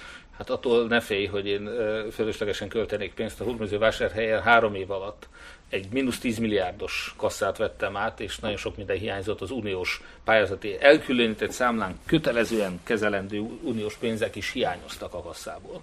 Mi ezeket sorra visszafizettük, a Lázár János idejében teljesen szabálytalanul szerintem költségvetési csalás kategóriát is kimerítően az önkormányzat által szabálytlanul költött pénzeket a BM visszafizetésre mi visszafizettük. Egy éven belül az összes az utolsó fillérig visszafizetve milliárdos tételek.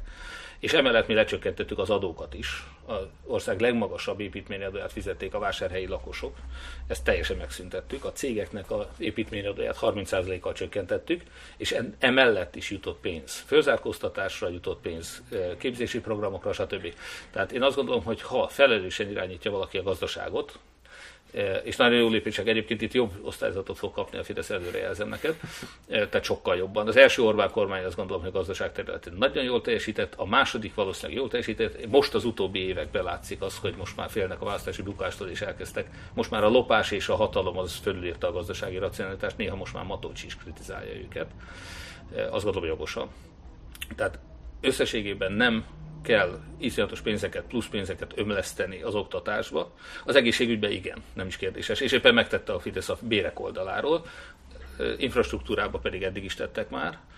Az oktatásban nem a pénz volt a lényeg, amit elmondtam neked, mert azt gondolom, hogy például a iszonyatos mennyiségű papír, amit a tankönyv nyomtatásra költenek, annál hosszú távon, sőt középtávon is sokkal olcsóbb lesz egy tablet és egy elektronikus digitális tananyag. Amit mondtál, az lényegében akkor azt az álláspontot képvisel, vagy azt erősíti, hogy és a magyar gazdaságban megfelelő forrásokkal gazdálkodunk, csak át kellene struktúrálni, és nem kéne ellopni, nem kéne fele... Én nekem ezzel az a problémám, hogy szerintem azért a magyar gazdaságnak a szerkezete nagyon torsz. Tehát, hogyha az Európai Uniós forrásokat, vagy mondjuk a néhány multinak a, az adóbevezet, adóbefizetését kivesszük a magyar gazdaságból, akkor, akkor azért csúszkálunk a jégen. Tehát, hogy nem gondolod esetleg, hogy a gazdaság szerkezetében is kellene átalakításokat elvégezni, vagy, vagy bizonyos stratégiai ágazatok kijelölésére? Hát például nem tudom megmondani, hogy mi most Magyarország stratégiai ágazata. És szerintem az egy hát, hiba. Valószínűleg meg tudod mondani, csak nem szeretnéd kimondani, tehát a olcsó bérmunka, ez a stratégiai ágazat hát Magyarországon, hát és ez egy nagyon rossz stratégia. Mert ez azt jelenti, hogy a magyarok nem csak ahogy a jobbik szokta mondani, ugye bár, hogy rabszolgák lesznek, és a többi, de valójában egy, egy vagy kizsákmányolás, ugye micsoda balos gondolatok ezek, de valóban, tehát az olcsó bérmunkából nem lehet egy nemzetet fölemelni. Még a kínaiak is sokkal okosabbak ennél, akik pedig az elmúlt 30 évben pontosan erre építették a felemelkedésüket, de ők is eljutottak odáig, hogy most már high-tech dolgokat termelnek. Hát ez a stratégiai ágazat. Tehát, hogy erre gondolok, hogy Magyarországon szerintem, de mm. nyilván majd elmondod, hogy hogy látod, ki kellene jelölni azért legalább három olyan területet, amire onnantól kezdve a támogatási források, az oktatás mm. és az egész gazdaságpolitika fölépül. Most jelen pillanatban én nem látok ilyet. Nem tudtunk kilépni a nemzetközi piacra igazán Teljesen semmilyen értelmes, értelmes teljesítmény. Teljesen igazad van. Én az előbb az oktatásnál már utaltam erre, hogy én azt gondolom, hogy nem feltétlenül nekünk kell kijelölni azokat a stratégiai ágazatokat, hanem azt a humán erőforrást kell megteremteni és támogatni, ami meg fogja találni azokat a réseket, ahova Magyarország be tud nyomulni. Persze ugyanúgy, hogy Hódműzővásárhelynek megvannak a hagyományos ágazatai, akár a kerámia területén, akár a mezőgazdasági gépgyártás, akár a mérleggyártás, és így a finom mechanika, műszerészet, elektronika területén, vagy éppen a mezőgazdaság. Magyarországnak is megvannak ezek a hagyományos erős, erősségei. Például egy nagyon jó program volt Orbán részéről, még hogyha sok visszásság is mindenhol van, tehát ezt ezt a dicséretet ezt ne értelmezzük kiterjesztőleg. Nagyon jó program volt az Andy Vajnának a hazacsábítása, és a magyar filmiparnak nagyon sokat tett. Hogyha itt beszélgetünk, egyikünknek sem jutott volna eszébe, hiszen miért is jutott volna, hogy például a filmgyártás az Magyarországon lehetne úgymond stratégiai ágazat, miközben az.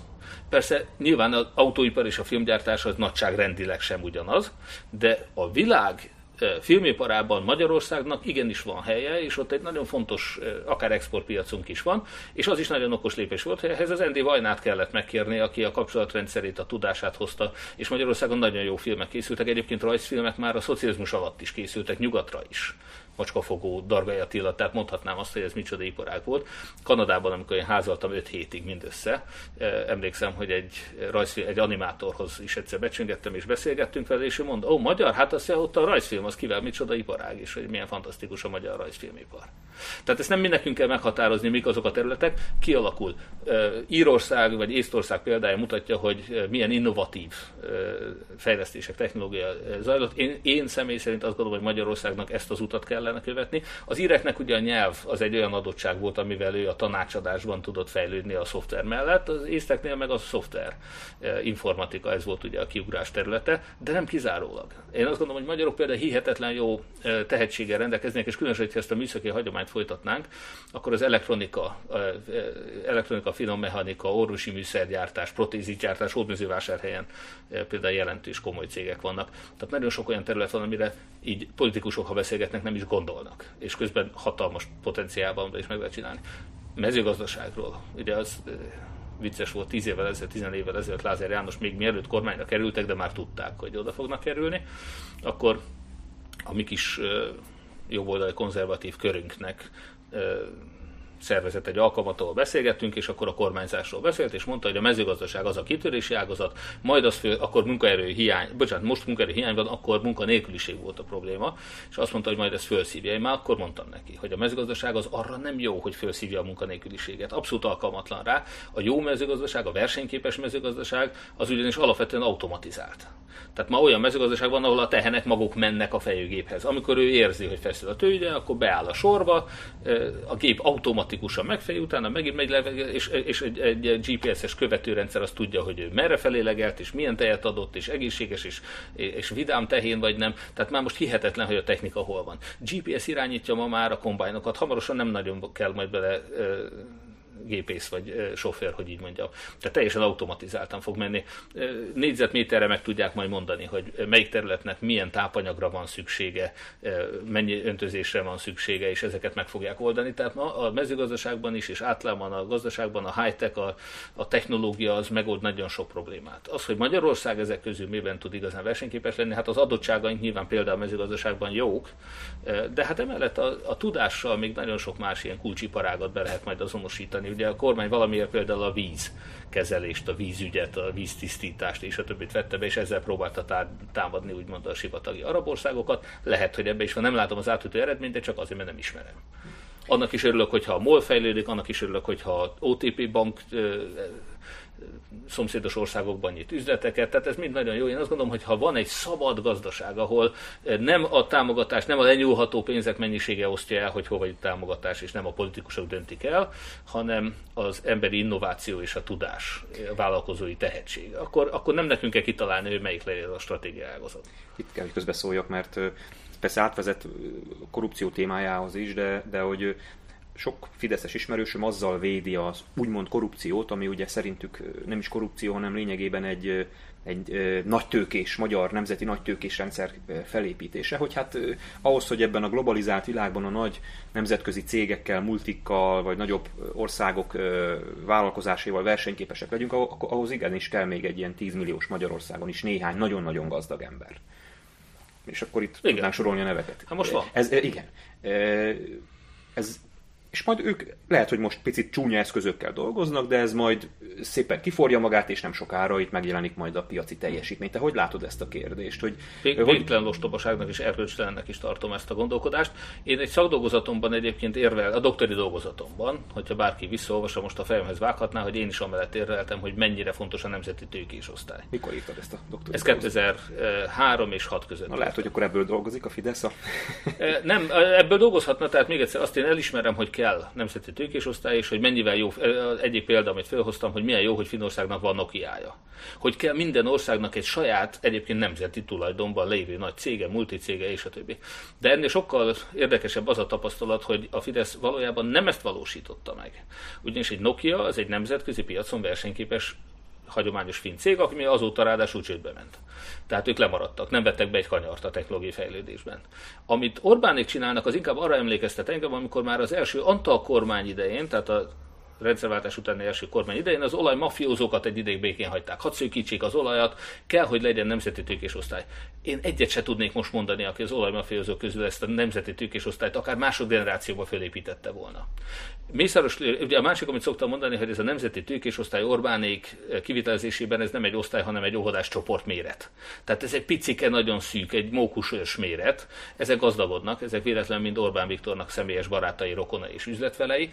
Tehát eh, megint az ő teljesítményeket nézzük meg. A, a maximális, az innováció csúcsa Mészáros Lőrinc esetében az a Turul nevű sportmárka volt. Mutassál nekem egyetlen egy példát, hogy ebből bármilyen bevétele és sikere származott Magyarországnak. Nem származik. Ezek az emberek, ezek tolvajok. Ezek az emberek csak a lenyúlás, e- ezek nem fognak Magyarországon se munkahelyeket teremteni, extra munkahelyeket, se exportot nem fognak növelni. Ők lenyúlják azokat az ágazatokat, ahol haszon képződik. Ráadásul ezzel büntetik a teljes gazdaságot. Nem csak az adófizetőkről beszélek, most arra a legújabb lenyúlások egyike, és annyi van, hogy a magyar adófizetők nem tudnak róla. Én energiaiparban dolgoztam ugye egy áramszolgáltatónál és ott például nekünk kötelezően előírták, hogy fogyasztóvédelmi referensek kellenek, és azokat véletlenül éppen a e, német szilárd mellett dolgozó embereknek a cégeinek kellett képezni, mert azok voltak előnyben, e, extra dolgokat kellett fizessünk, a rezsicsökkentést is a nagy cégeknek a tarifájának a kárára oldották meg, és az egész gazdaság lett kevésbé versenyképes. Most a szemétszállítást monopolizálják, megyei monopóliumokat fognak kialakítani, amit látunk a saját szemünkkel. E, a, a hódműzővásárhelyi porcelángyár jelenleg megversenyezteti, hogy hogy az ő porcelán hulladékát hol lehet lerakni, melyik személytelepen, és a legalacsonyabb árunál odadja. A Fidesz monopóliumot képez. A porcelángyár nem fogja tudni megversenyeztetni, majd lehet, hogy kétszer annyira egy Fideszes cég lesz az egyetlen, akinek leadhatja a hulladékát. Az egész gyár várik kevésbé versenyképességi, és a nem, nemzetközi tulajdonos majd azt mondja, hogy akkor inkább megyek Afganisztánba, nyilván nem oda fog menni.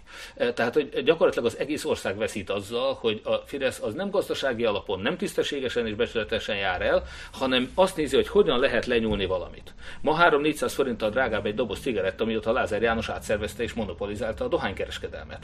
Ebből Sánta úr és a társasága meggazdagszik, meg most már ingatlanokat vásárol, ugye, hogy Mészáros Lőrinc felvásárolta a Balatont, meg most már az osztrák szállodákat is, de ennek semmilyen hozzáadott értéke nincs Magyarországon, ez csak egy óriási teher mindannyiunk számára, és ettől Magyarország kevésbé versenyképes. A, jól érzem azt, hogy a te szemléletedből az következik, hogy mondjuk a nemzeti nagytőkés osztály megteremtését azt a piacra bíznád? Én nem bánom azt, igen, tehát a piacra bíznám, de ennek vannak azért olyan protekcionista megoldásai, amelyek ettől még tisztességesek. Minőség, tehát hogy elvárnál, valamelyik témánál szóba került, hogyha valamit adunk, akkor azért elvárunk. Például, ez, ez tehát, hogy akkor például ez lenne az alapelve esetleg ennek a nemzeti nagytőkés osztály megteremtésének, és hogy jó, támogatunk, segítünk, de aztán elvárjuk a nemzetközi szinten is mérhető teljesítményt? Hát két másik példa is válaszolok uh-huh. utána természetesen. Móra Halom polgármesterével beszélgettem annak idején, és ő említette, hogy nekik 15 hajléktalanjuk van. Ő szívesen ad ezeknek mindent, szállás, ruhát, meleget, de elvárja, hogy rendszeresen cserélje és mosassa ki a ruháját, hajat moson, borotválkozzon, fürödjön, tiszta legyen a ruhája, ágyneműje, és a többi. Tehát, hogy gyakorlatilag valamit valami ér. És ez nem feltétlenül olyan teljesítmény, ami anyagi haszonban nyilvánul meg, hiszen az, hogy ápoltak és kulturáltak a hajléktalanok, az a társadalomnak is érdeke. És az, a hajléktalan ezzel tud tenni ahhoz, hogy akkor azt is szoktam mondani, hogy nagyon szívesen segítek Hódműzővásárhely felzárkóztatási programjában is, mi mindig azoknak segítünk, akik maguk is megtesznek mindent a saját fölzárkóztatásukért, fölzárkózásukért. E, én azt a gazdaságban is nagyon helyes, nem a közmunka például egy kiváló intézmény. Nagyon, polgármesterként én nagyon hálás vagyok, hogy ilyen lehetőség van, e, mert ez valóban e, egy legalább egy elvárás. Ezt majd a vidék témájánál megbeszéljük bővebben. Segély helyett munkát. Ez egy alapelv. Én azt gondolom, hogy itt is ez van. És igen, a gazdaságban is. Tehát a, a lopás és a járulékvadászat és a monopóliumok helyett eh, legyen egy verseny, és amikor verseny van, és erre a japán gazdaság nagyon jó példa, az elektronikai vagy az autóiparban Japán azért világ első, mind a mai napig azért technológiai vezető, mert ott volt néhány nagyon sikeres japán vállalat, akik egymással versenyeztek. Vagy ott van a Puma és az Adidas két német cég, aki egy testvérpárnak a két tagja egy helyiségben, egy városban alapította, egymással versenyezve nőttek ki annyira kiválóvá, hogy az egész világon tudták eladni a termékeiket. A japánok is a belső piacnak a versenye miatt fejlődtek, az innováció, ugye olyan kihívások voltak, eh, ebben a versenyben ebben mind a kettő emelkedik. És a végén az egész kör, körbenéznek, és az egész világon ők lesznek a legjobbak. Tehát ha Magyarországon nem a lopásról eh, és a lenyúlásról szólna, akár a gazdaság, akár az uniós támogatások, hanem megnéznénk azt, hogy hol van olyan tehetség, akit segíteni kell, annak lehet segíteni. Valamit valamiért. Nem a turult meg a lenyúlást kell pénzelni, meg a lopást kell pénzelni, hanem a munkahelyteremtést kell pénzelni. Az nagyon jó. Egyébként erre is van jó példa a Fideszben. A HIPA, ahogy működik, nagyon sok jó beruházást ténylegesen támogatnak is. Nyomokban sikert is tartalmaz. Rövid kérdések jönnek. Egy kulcsos vagy több kulcsos adó? Igazságosnak tartom a több kulcsos adót, de aki most ezzel elkezd kampányolni, az óriási hibát követel. Tehát én most azt mondom, hogy azokban a kérdésekben, ahol a társadalomban megosztott álláspontok ütköznek, ott az ellenzék akkor jár most jól, praktikus okokból, hogyha ezeket a kérdéseket eltesszük majd 2026-ra, most a konszenzusnak annak kell lenni, hogy senkinek ne legyen rosszabb, mint volt. Egy több kulcsos adóval óhatatlan, ugye fizessük a, fizessenek a gazdagok szlogerre emlékszünk 5 évvel ezelőtt, 4 évvel ezelőttről, borzasztó megosztó volt, és nagyon sokan megijedtek, hogy úristen, akkor én, én, már nekem már van egy autóm, egy házam, akkor egy gazdag vagyok. És elkezd félni azért, hogy akkor neki majd magasabb adót kell fizetni, stb. Mindenkit meg kell nyugtatni, nem szabad adót emelni, minden marad úgy, majd egy szétlövés után az új versenyben, majd egymásnak ugranak azok, akik különböző adórendszert támogatnak, és többi most a Fidesz eltakarítása érdekében mindenkit meg kell nyugtatni, hogy nem fog több adót fizetni. Jó. E, TAO, meg, megszüntetnéd a TAO rendszert, átalakítanád, és tényleg csak röviden, hogy vagy, vagy fenntartanád úgy, ahogy most működik? Hát ez egy bonyolultabb kérdés, mert az előbb elmondottak alapján azt mondanám, hogy akár maradhat úgy is, ahogy van, de biztos, hogy ennek vannak visszaságai. Önmagában az, hogy támogatni kell a sportokat, az egy helyes dolog.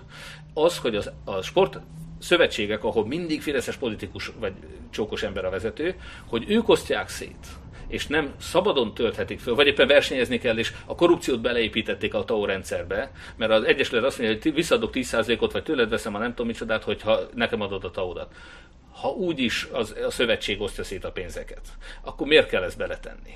Szóval én azt mondom, hogy akkor ez ugyanolyan, ugye ez ugyanúgy állam fizeti. A korrupciót ki lehet venni azzal, hogy amit a szövetség szétoszt, azt megkapják a központi büdzséből és kész. És akkor békén hagyjuk a cégeket, akik befizetik a taójukat, az állam, a szövetségek, az állam meg visszaosztja a sportolóknak, és kiszedtük a korrupciót. Áfa kulcs. Az áfa kulcsot nem csökkenteném, rövid távon anyagi okokból nem csökkent, hosszú távon igen, nyugodtan. E, most nem látom, éppen iszonyatos deficitet csinál a Fidesz tavaly is, idén is, és még most úgy látjuk jövőre is. Ahhoz, hogy ne boruljon fel az államháztartás, mint ahogy Megyesi fölborította, és hosszú távon a teljes baloldal azért abba bukott bele, hogy a Megyesi az túl teljesítette az ígéreteit, és szétszórta az ország pénzét, és anyagilag tönkrevágta az országot, és csődbe ment. Effektíven. Most egy kicsit bátran ezt ki lehet mondani. Felelőtlen gazdálkodtak, stb. Hasonló felelőtlen gazdálkodás után a Fidesz vissza fog jönni, ez nem, ezt nem engedhetjük meg magunknak. Egy felelős gazdálkodás, ahogy Hódműzővásárhelyen, a régi adóságokat törlesztük és úgy fejlesztünk, ugyan, és a bevételeket nem csökkentjük, hiszen arra szükség van. Én azt mondom, hogy az áfa a legkevésbé fájdalmas adófajta.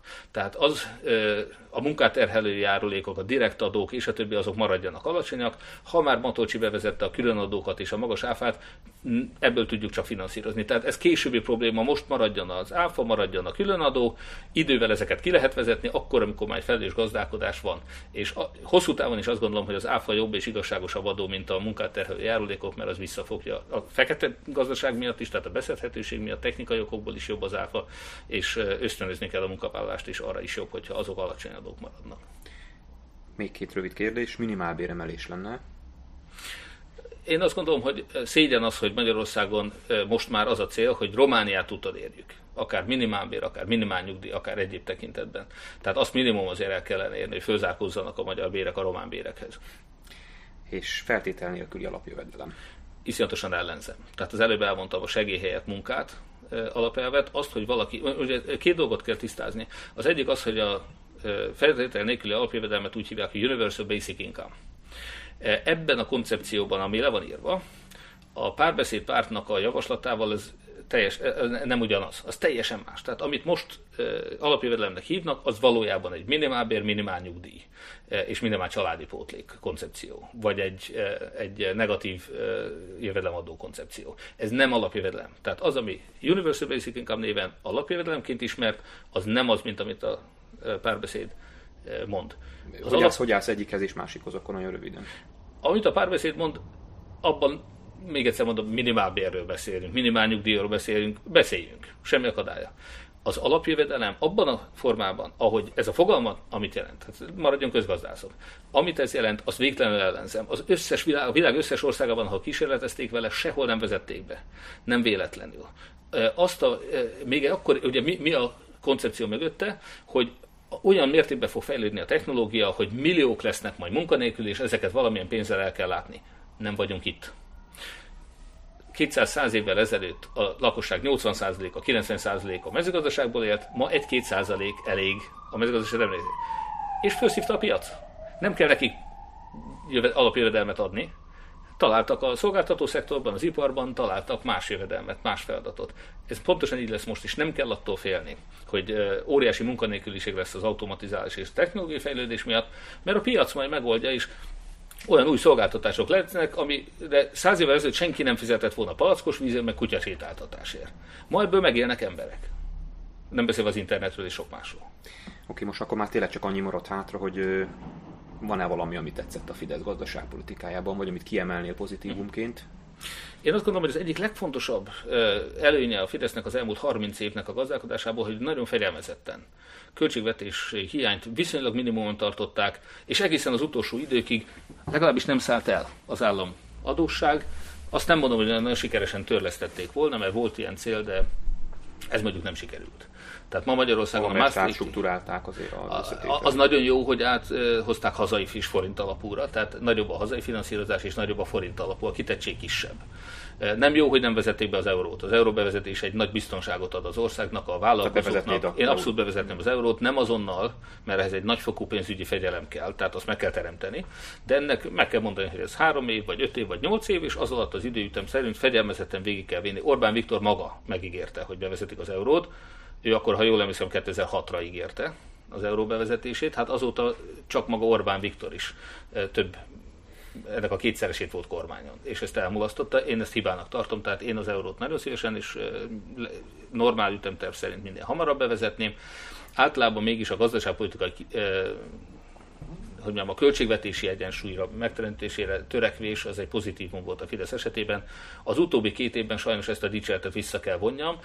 Mostanában a Fidesz költségvetési hiánya nagyobb, mint a Gyurcsány kormánynak, vagy Gyurcsány bajnai kormányok alatt bármikor volt. Tehát ma sokkal rosszabbak ebben a tekintetben is, de összességében azt mondom, hogy... erre egy egyet így ebbe összességében. Tehát most én a, a gazdaságra összességében egy négyest adnék a Fidesznek. Tízes skálán négyes. Nem, nem tízes, én most ötösről beszéltem. Nem, nem tízes skálán kell. Tízes Akkor skálán. elnézést. Akkor az egyes ketteseimet módosíthatnám esetleg. Az egyes az egészségügy, ez talán nem változott, de egy kettest akkor jó indulattal megadnék az egészségügyre.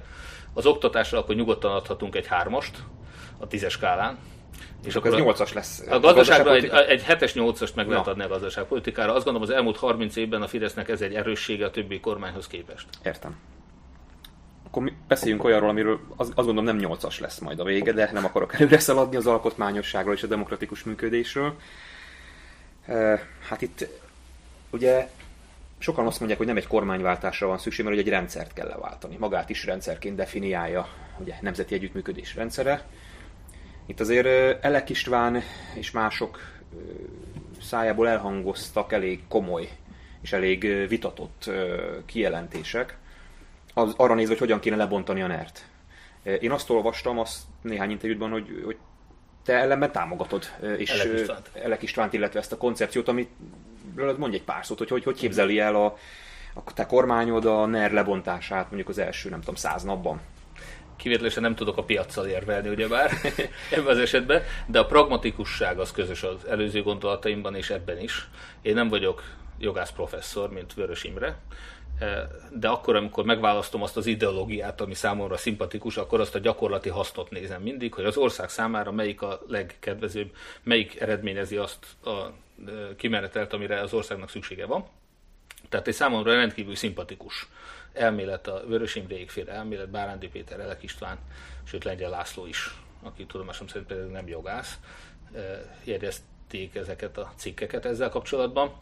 Ami szimpatikus benne először is az, hogy azt a döntés sorozatot, azt a jogalkotási cunámit, amit a Fidesz mindenféle megfelelő előkészítés és társadalmi egyeztetés nélkül átvert a saját maga irányította parlamenten az elmúlt most már 11 évben, azt ne tekintsük magunkra nézve kötelezőnek, ne tekintsük egy olyan békjónak, amit nem lehet levetni. Aki elfogadja azt, hogy Polt Péter 2028-ig ki van nevezve, és a nyugdíjkorhatáron is túlmehet, és törvényt módosítottak neki csak azért, hogy a esetleges ellenzéki győzelem után se üldözze majd a bűnözőket, és a fideszes bűnözők is tolvajok megúszhassák az elszámoltatást. Aki elfogadja, hogy Polt Pétert nem lehet leváltani, az lemond a jogállamról. Aki csak elfogadja... itt az a dilemma van, nyilván mm. te ezzel tisztában vagy, csak hogy azért a nézők is lássák, hogy azért itt, itt mire, milyen komoly kérdés, amiről, amit most itt megbeszélünk. Itt a jogállam lebont jogállamnak a visszaállítását jogállami tehát, ha nincs jogállam, a, ha nem mondjam, most nincs jogállam. szabad értelmezésével Igen. kellene elvégezni. Igen. Tehát ez ebben a jogi dilemma, hogy bizonyos értelemben jog, szigorú a jogi értelemben véve a Fidesz azt mondhatná, hogy itt ő azért betartotta a jogi szabályokat, igen. Két hát más... volt, az emberek erre felhatalmazták, és most jön a Márkizai kormány, és hát itt a jogállamot teljesen sútba dobja. Igen. Tehát ezt mások úgy szokták mondani, hogy törvényalkotással elkövetett bűnözés. Tehát az, amit a Fidesz alkotmányosan megoldott egyébként, vagy alkotmányosan, vagy jogállam, hát nem jogállamilag semmiképpen, de mondjuk úgy a parlamentárisan jogalkotással megoldott, az abszolút kimeríti a, a bűnözésnek a kategóriáját. Tehát a, ezt valakinek meg kell állapítania. Meg kell állapítania. Én azt gondolom, hogy meg fogjuk találni azokat a szakembereket, akik ezt tökéletesen megállapítják, és erre jó példa Vörös Imre. Tehát akkor, amikor ő kijelenti azt, hogy egy olyan alkotmányossági alapelvet sértett a Fidesz már 2010-től, 12-től mindenképpen, ami az egyeduralomra törekvés tilalma, hogy az a kormány, amely szisztematikusan leépítette a jogallamot a saját hatalmának a bebetonozása, a saját leválthatatlansága érdekében, ezt a lépés sorozatot, ezt mi nem fogadhatjuk el legitimnek. Ez nem volt jogállami, hiszen már a saját alaptörvényüknek ezt az elvét is megsértették. Gyakorlatban ezt hogy képzeljük el, hogy meg lesznek állapítva bizonyos törvények, Pontosan. amikről azt mondjuk, hogy ezek és ezek és ezek a törvények nem Érnek. legitimek innentől Pontosan. kezdve? Így van. Vagy egy időpont lesz megállapítva, hogy mind a, kettő. Innentől... mind a kettő. Van egy időpont, amikortól kezdve ez a törekvés kézzelfogható, és ez 10-12, ugye az új alkotmány gyakorlatilag, illetve van egy menetrendje is, abszolút javaslat van, szövegszerű javaslat arra, hogy hogy néz neki a Vörös Imre féle alkotmány, vitassák meg a jogászok, én nem értek hozzá, ők vitassák meg, beszéljék meg, de maga az út, a, a metódus, amit fölvállal, az számomra teljesen elfogadható és szimpatikus. Igen, legyen egy olyan dokumentum, amit elfogadunk, mint alkotmányt egy átmeneti időre, legyen egy végleges alkotmányjavaslat, amit a nép megvitat, a végén akár népszavazással meg is erősíthet. Tehát népszavazás lenne az új alkotmány. Akár népszavazás, igen, de önmagában az is benne van ebben, hogy a, ha az ellenzék nyíltan, ugye van, akik azt mondják, hogy erről ne beszéljünk, ezt majd megoldjuk, nyugodj meg, én tudom a megoldást, majd, hogyha leváltottuk a Fideszt, akkor meg fogjuk ezt is oldani. Csak nem tisztességes. Én azt ugye mondom, az a dilemma hogy... itt, bocsáss meg, hogy szabadvágok, hogy, hogy ugye itt, ha kétharmadot szerez az ellenzék, uh-huh. akkor igazából ez a kérdés sokkal könnyebben kezelhető, de ha nem szerez kétharmadot, akkor ott... Miért pont kétharmad? Hát a Fidesz most módosítja az alkotmányt, és azt mondja, hogy 90 százalék, négy ötöd. 99 százalék. Bármit mondhat. A, Fidesz holnap betilt, most alkotmányozó többséggel, a Fidesz azt mondja, hogy mostantól kezdve száz évenként Most az ellenzékről beszélek, azért azt te is Még egyszer, érzed, hogy egy kétharmados többséggel... Te kétharmadot mondtál, nem miért pont kétharmad? Azért, mert ebben a pillanatban a Fidesz kétharmadnak állapított meg bizonyos szabályokat. Azért, és ha a holnap... Fidesz kétharmaddal tette azt, amit tett. Tehát, de, hogyha de hogyha holnap a Fidesz a te általad most jogosnak talált kétharmadjával élve, holnaptól ez a szabály ez 90% lesz, holnaptól a választást azt mondják, hogy megtehetik, hogy holnaptól azt mondják, hogy csak 100 évenként lesz választás. Akkor mi ezt elfogadjuk? Hát nem szabad elfogadni. Mondom, az egy nonsens. Tehát akkor, amikor valaki az a saját egyeduralmát építette föl, alkotmányosan idézőjelben, vagy alaptörvényesen, a saját alaptörvények megfelelően, akkor az egészet úgy kell kidobni, ahogy van. Ebből ez maradéktalanul egy, egy alkotmányellenes tákolmány. Tehát amikor minden, amikor egy olyan média tanácsunk van, ahol kizárólag Fideszes pártkatonák ülnek, és egyetlen egy dolgok van, hogy semmilyen ellenzéki rádió ne kaphasson például frekvenciát. Ezeket értjük, szerintem ez mindenki De ezeket bebetonozzák tíz évre, most Persze. akkor tíz évig én nem nyúlhatok hozzá, most akkor tíz évig lesz egy új kormányunk, 22 áprilisától, és nem nyúlhat, onnantól kezdve még mindig nem kaphatja vissza a klubrádió a frekvenciáját. Én most az ördögügyvédje vagyok, tehát hogy Igen ne, nehogy Orbán Viktornak gondolj, csak, csak el kell, nyilván ezeket a kérdéseket föl kell tennem, hogy hát erre azt fogja mondani a kormány, hogy mi kétharmaddal a társadalmi felhatalmazásra osztuk ezeket a törvényeket, és jön itt a, nem tudom, 60%-ával az ellenzék, vagy az 55%-ával, és, és elkezd itt, mint az elefánt a porcelánboltban mindenfelé csapkodni, és azt fogja mondani, hogy ez alkotmányos pucs. Ezt vagy azt, mondani, hogy ez... mondja, hogy ez forradalom, vagy, igen, vagy, vagy felkelés. És, vagy... és elmegy a Strasbourgba, és, és pereskedni fognak rajta. Nem hogy ez játék a tűzzel? Nem játék a tűzzel. Én azt mondom, a bűnözőket le kell ültetni börtönbe. E, a sajtószabadságot biztosítani kell, szét kell zavarni a médiatanácsot. E, azokat az alkotmány, mint hogy egyeduralom törekvés miatt a magyar történelmi alkotmányjal ellentétes lépéseket, amivel a Fidesz bebiztosította a hatalmát, amivel leválthatatlan poltpétereket nevezett ki, aki a fideszes tolvajokat mentegeti és nem a bűnt üldözi. Ha ezektől az első nap nem szabadul meg az új kormány, akkor elfogadta azt, hogy a Fidesz fog uralkodni, Csak akkor is, amikor ellenzék lesz kormánya. Arra föl vagy készül, hogy megalakul mondjuk 60%-kal a, kor, a 60%-os parlamenti többség által megválasztva az új kormány, elkezdi ezeket a lépéseket, és köztársasági elnök, az alkotmánybíróság és lényegében az államigazgatás megfelelő jogi érvekkel szembe megy ezzel. Azért ott, ott, ott azért kialakulhat egy padhelyzet, nem? Vagy, vagy ez... Hát nyilvánvalóan... Uh, Erre föl van-e készülve ez a koncepció? Igen. Én azt gondolom, hogy a vörös Nem kell mindent eláruljál. Nem, nem, én, bocsánat, én annak a híve vagyok, hogy mindent áruljak el, csak ne engem kérdez róla, hanem Vörös Imrét. Én választottam magamnak egy szaktekintét, akinek az álláspontjával én egyetértek, azért, mert az megfelel annak a gyakorlati kritériumnak, hogy a bűnözők menjenek a börtönbe, az ellenzéki rádiók is kaphassanak frekvenciát, e, és ne lehessen egyedül a Magyarországon, és legyen egy olyan alkotmányunk, ahol fékek és ellensúlyok vigyázzák a demokratikus jogokat, ahol nem lehet még egyszer kisajátítani, ellopni az ország vagyonát, mint amit csinál a Fidesz az elmúlt 11 évben, ahol nem lehet gyűlöletkeltő kampányokkal választási csalásokkal, média túlsúlyjal, az összes óriás plakát kisátításával egy kleptokráciát hatalmon tartani, kivezetni bennünket a keresztény nyugat integrációjából, és korrupt keleti diktátorokkal, iszlamista és volt KGB-s diktátorokkal szövetkezni, kommunista kínai egyetemet támogatni a mi adófizetői pénzünket, a nemzeti érdekel ellentétes kínai vasútra költeni ne az ország ezekkel, nem ezekkel tehát minden... ezt, ezt, hogyha nem, tehát ezt kell megérteni, hogy nem lehet vita téma.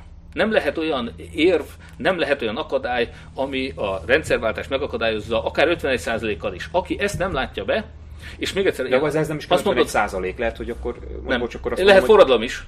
Igen. Hát persze lehet forradalom is, de most nyilvánvalóan nem egy erőszakos megoldásba gondolkozunk. Én azt is elfogadom, hogyha a budapesti nép az föl, föllázad, a rendőrök Orbán ellen fordulnak és börtönbe csukják, én tudomásul fogom venni ezt a helyzetet. És akkor azt mondod, de mi 50... nem erre készülünk? Nyilvánvaló, és azt mondod, hogy 51 százaléktól már te ezt a forgatókönyvet legitimnek. Te, így van. És, úgy, tehát... és ezért nagyon fontos, bocsáss meg az előző szabadba kapaszkodva, tehát én nem, Isten őriz, hogy eltitkoljunk bármit az emberek előtt, hiszen azzal kaphatunk legitimitást hmm. ennek a lépés sorozatnak a megtételére 51%-kal is, és hozzáteszem, az 51% az a Fideszes diktatúrában elért 51%, az egy hatalmas dolog. Az nem 51%, az 80 lenne egy demokráciában. Hát az emberek tudnák, hogy kitelepítette be a migránsokat, kiszavazna Orbánra. Ha az emberek tudnák azt, hogy mennyit loptak tőlük, kiszavazna Orbánra. Hogyha a kommunista ellenes Fidesz szavazók tudnák, hogy ki az egyetlen párt, aki miatt a kommunista ügynök akták még nem nyilvánosság, akkor kiszavazna Orbánra. Tehát az 51% az nem 51%, az azt jelenti, hogy még ebben a borzasztóan megvezetett országban, ahol az ellenzéket megfélemlítéssel, eszközök elvonásával anyagilag lehetetlenítették, ha még ott is 51%-ot a Fidesz rendszerében, ahol a Fidesz 44%-kal is kétharmadot kapott, ha mi úgy el tudunk kérni 51%-ot, ami egy csoda, Abszolút az, persze. Jó, az, De az, olyan, az, 51 az olyan társadalmi fölháborod, az olyan társadalmi fölhatalmazás, hogy nem kérdéses, hogyha előre mi korrektül közöljük, hogy ezt a lépésort fogjuk végrehajtani, ezt az embert ezt leváltjuk és börtönbe csukjuk, vagy legalábbis bíróság elé állítjuk, és aztán ha a véleményünk szerint elkövetett gazemberségeket rá lehet bizonyítani, akkor börtönbe volna meg, hogy igen, de akkor Jó? Tehát majd a bíróság, majd ezt eldönti, de nem azok a bírók, akik a Fidesz nevezte ki. Mert ott azért a bíró között nagyon sok olyan korrupt ember van, én személyesen a bőrömön tapasztalom, aki a legképtelenebb ítéleteket is meghozza a Fidesz érdekében. És a Fidesz folyamatosan, szisztematikusan cserélte le például a bírókat is. Közben hallgatlak téged, azon gondolkodtam, de ez csak egy szubjektív dolog, nem is tudom, hogy befér egy ilyen beszélgetésbe, csak hogy, hogy tényleg mekkora kárt okozott a kormány azzal, hogy ezt a, ezt a ezt a rendszert ilyen durván és ilyen módon építette fel, mert mennyire nehéz helyzetbe jön és kerül bárki, aki demokratikus átalakulást szeretne. Effektíve a rendszerváltás az egy forradalom kell, hogy legyen, abban az értelemben, hogy ez tényleg rendszerváltás legyen, még sokkal inkább, mint 90-ben volt. Igen. Anya, tehát képzeltőnek tart, tartasz, mert ilyeneket is hallottam, hogy, hogy hát ezt a bulit nem tudjuk itt házon belül rendezni. Tehát lehet, hogy itt nemzetközi döntőbírót kell találnunk, az Európai Unió keretében esetleg egy ilyet el tudnál fogadni? Mert nyilván a másik oldalon meg azt, azt mondják, hogy hát nehogy már még ide majd fejünk fölött mások döntsenek, mert abból még a magyar történetben sok jó nem származott. E, e, mind a kettővel vitatkoznék, tehát egyrészt szerintem sem külföldön kell dönteni, másrészt Magyarország csak profitált ebből, most nem a 48-49-re gondolok, hanem nyilván a e, rendszerváltásra annak idején, tehát mi nagyon sok segítséget kaptunk azért az Európai Uniótól is, Amerikától is, tehát én azt gondolom, hogy önmagában, ha a külföld segítene, az nem tehát, lenne. az Európai Unió esetleg azt mondja, hogy ezt a padhelyzetet, amit fölmerült Igen. jogi értelemben az Európai Unió, vagy az Európai Bíróság, vagy én nem Igen. tudom, milyen forma fogja eldönteni, mert mégis az Európai Uniónak vannak elvárásai a tagállamok felé, demokratikus értelemben. És Magyarország tagja az Európai Uniónak, tehát az Európai Unió bíróságának például igenis van joga beleszólni abba, vagy legalábbis segíteni nekünk eldönteni azokat a kérdéseket, amit meg kell majd oldanunk. Tehát önmagában én nem gondolom, hogy az Európai Uniónak a segítségét azt abóvó ki kell zárni, de viszonylag pessimista vagyok, mert bár nagyon szeretem az Uniót, de az Unió egy szintén pragmatikus tákolmány, úgymond, vagy egy szervezet, ami azt jelenti, egy nagyon szimpatikus szervezet félreértés ne essék, de egy mégiscsak ebben az Európai Unióban azért rendkívül sok korrupt ember van. Ez az Európai Unió az elfogadta nagyon sokáig azt, hogy ha Orbán Viktor az megfelelően kifizeti a német cégeket, német tévén hangzott el, nem én mondom, hogy három ok van az, hogy Orbán Viktor még elfogadott Európában is egyetlen hatalmon van, a Mercedes, az Audi és a BMW. Tehát, hogyha ha ezt ennyire gyakorlatilag látják a német médiában, akkor talán mi is kijelenthetjük, hogy az Európai Unióban meg lehetett állapodni. Amikor az alapelvekkel súlyosan szemben menve, eh, tender nélkül egy harmadik fél az orosz Rosszatomnak odaadták a Paks 2 építését. Az Európai Unió valamiért ezt csak addig ellenezte, amíg Lázár János ki nem ment Brüsszelbe, és meg nem állapodott a siemens az Arevával és a GE-vel, hogy ők is kapnak az, a buliból. És utána valamiért ez a jogi akadály ez elhárult. Tehát nyilván attól ne, senki ne várja ezt. Az Európai Unió vagy az Egyesült Államok általában nagyon boldog azokkal a sokszor korrupt politikusokkal, akik mondjuk a nemzetközi normákat azért betartják, megadják a császárnak, ami a császári, a német autógyárak boldogan működnek itt, akkor az Európai Unió annyira nem szokott aggódni a demokrácia miatt, mégpedig azért nem, mert ők nem akarnak beleszólni más országok belügyeibe. Alapvetően nem szólnak bele. Amikor az Egyesült Államok beleszól más országok belügyeibe, az általában azért van, mert amerikai érdekek sérülnek. Tehát mondjuk ne, mi magyarok ne attól várjuk, hazánknak a bűnözőktől való megszabadítását, hogy majd Amerika vagy az Európai Unió mit szól. Bár sajnos azt is el kell mondani, hogy én például személyesen biztos vagyok benne, hogy a szájérügy az Orbánnak a makacskodásának volt a következménye az Európai Unió részéről. Tehát az Európai Unió úgy volt, és, és valószínűleg nagyon sok szájérügy van még, amit időnként előhúzhat majd Amerika, Putyin, Európa, kiki, és ezzel biztos, hogy tudják zsarolni Orbánt. Meg nyilván az ellenzék részéről is lehetnek ilyen ügyek, amit Hiszen biztos, esetben, Orbán biztos, hogy zsarolja az ellenzéki politikusokat. Hát vagy akár nemzetközi érdekek, akik Ott Orbán is. mellett állnak, de ebben nem menjünk bele, mert nagyon messzire vezetne. Pár rövid kérdés még föl kell, hogy tegyek. E, igazából tudom a válaszodat, de nem, nem szabad kihagynom, mert különben akkor a kollégáim nagyon mérgesek lesznek. A 2RK, vagy a másik reformkor alapítvány levélszavazását te támogattad, Igen. ezt továbbra is akkor fenntartod. Online szavazást azt támogatnál le, mondjuk az észt példáról uh-huh. már mhm. többször beszéltél. Igen, tehát én azt gondolom, hogy a technika ebbe az irányba fog menni. Uh-huh. Annak hihetetlen komoly biztosítéka kell legyen, hogy ezt ne lehessen meghekelni. Tehát egy, eh, egy papíros választási rendszernél sokkal átláthatóban biztosítható a megbízhatóság, a tisztesség. Hallottunk az észteknél ilyen problémákról? Valószínűleg nem. És mindenféle, én azt elhiszem, hogy vannak ö, nagyszerű megoldások arra, hogy ez átlátható rend legyen. Én személy szerint ö, még nem láttam azt a rendszert, amire teljes biztonsággal én rámondanám. Egy olyan országban, mint Magyarország, én abban hiszek, hogy ha, ö, ha kivételesen most majd először 22-ben lesznek független, ellenzéki, felkészített, bátor szavazatszámlálók az összes szavazókörben, ugye mintegy 22 ezer emberre van szükség, és eddig soha nem volt, még fele se nagyon. Nos, onnantól kezdve, hogyha ők mindent ellenőriznek, a papírokat összeszámlálják, rászólnak a fideszesekre, hogy tett le a tollat a kezedből, ne, ne helyezgessél át szavazatokat egyik kupacból a másikba, kimennek a mozgóurnával az idősek otthonába, és nem engedik, hogy más valaki helyett behúzzák az x-eket, és a végén a számadatokat összeszámolva ezeket rögzítik, és egy általunk gyűjtött adatbázisban jelentik telefonon, hogy igen, megszámoltuk ennyi szavazat erre, ennyi erre, és a többi. Mi összeadjuk, ami kijön, azt én elhiszem. Az összes többi rendszerben sajnos még mindig a Fidesznek a befolyásolásának ki lesz téve a választási eredmény. Tehát emiatt nyilván most ebben a rendszerben, ha a Fidesz bevezetne egy online szavazást, én nagyon aggódnék. És őszintén szóval nagyon félek attól is, hogy például az előválasztásnál azzal, hogy kinyitották az online szavazást, ami nagyon jó, mert Münchenből is lehet majd szavazni, meg, meg Zürichből és mit tudom én, Johannesburgból is, de egy óriási kockázat, hogy majd a megafonnal Rákai Filip ráküldi a fideszes szavazókat, és azt mondják, hogy szavazatok mondjuk a legelutasítottabb jelöltre, és őt majd Orbán Viktor könnyen legyőzi. Mérő László számai alapján bizony nagyon könnyen meg lehet hekkelni, módosítani az eredményeket. Tehát nagy kockázat az, az online. Tényleg csak nagyon rövid válaszokat kérek most már. Legfőbb ügyészre van-e jelölted? Vagy van olyan valaki szerinted? Jó lenne? nincsen, sőt azóta Vörös Imrével beszélgetve azt is látom, hogy a legfőbb ügyész az lehetne a kormánynak akár alárendelt, viszont a kormánytól lehetne egy független korrupció ellenes ügyészség vezetője, aki egyébként lehetne nem jogász ember is, akiben bízunk, és például én Hatházi Ákost egy nagyon jó, ő nem, nincsenek ilyen ambíciói félreértés ne essék, de egy hozzá hasonló kaliberű, elkötelezett korrupció ellenes harcosra lesz szükség majd egy olyan egy kodruca kövesére, egy magyar kodruca kövesére lesz szükség. Meleg párok, házasság kötésének lehetősége, családalapítása, gyermekvállalása, hogy állsz ehhez? senki nem tiltja nekik, azt gondolom egyiket sem. A vita igazából két dologban csúcsosodik ki. Egyenjogúak legyenek természetesen, minden jogot kapjanak meg a meleg párok is, amit az állam megad a heteroszexuális pároknak is. Az egyház szemében természetesen a házasság az egy férfi és egy nő között köttetik, és ezt nem is fogjuk fölírni, és ez szerintem így van rendjén. Tehát én, mint katolikus azt mondom, hogy az egyház nem ad össze melegpárokat, ez szerintem teljesen rendjén van, a katolikusok ezt mi elfogadtuk, és ezt teljesen normálisnak az tartjuk. Állam?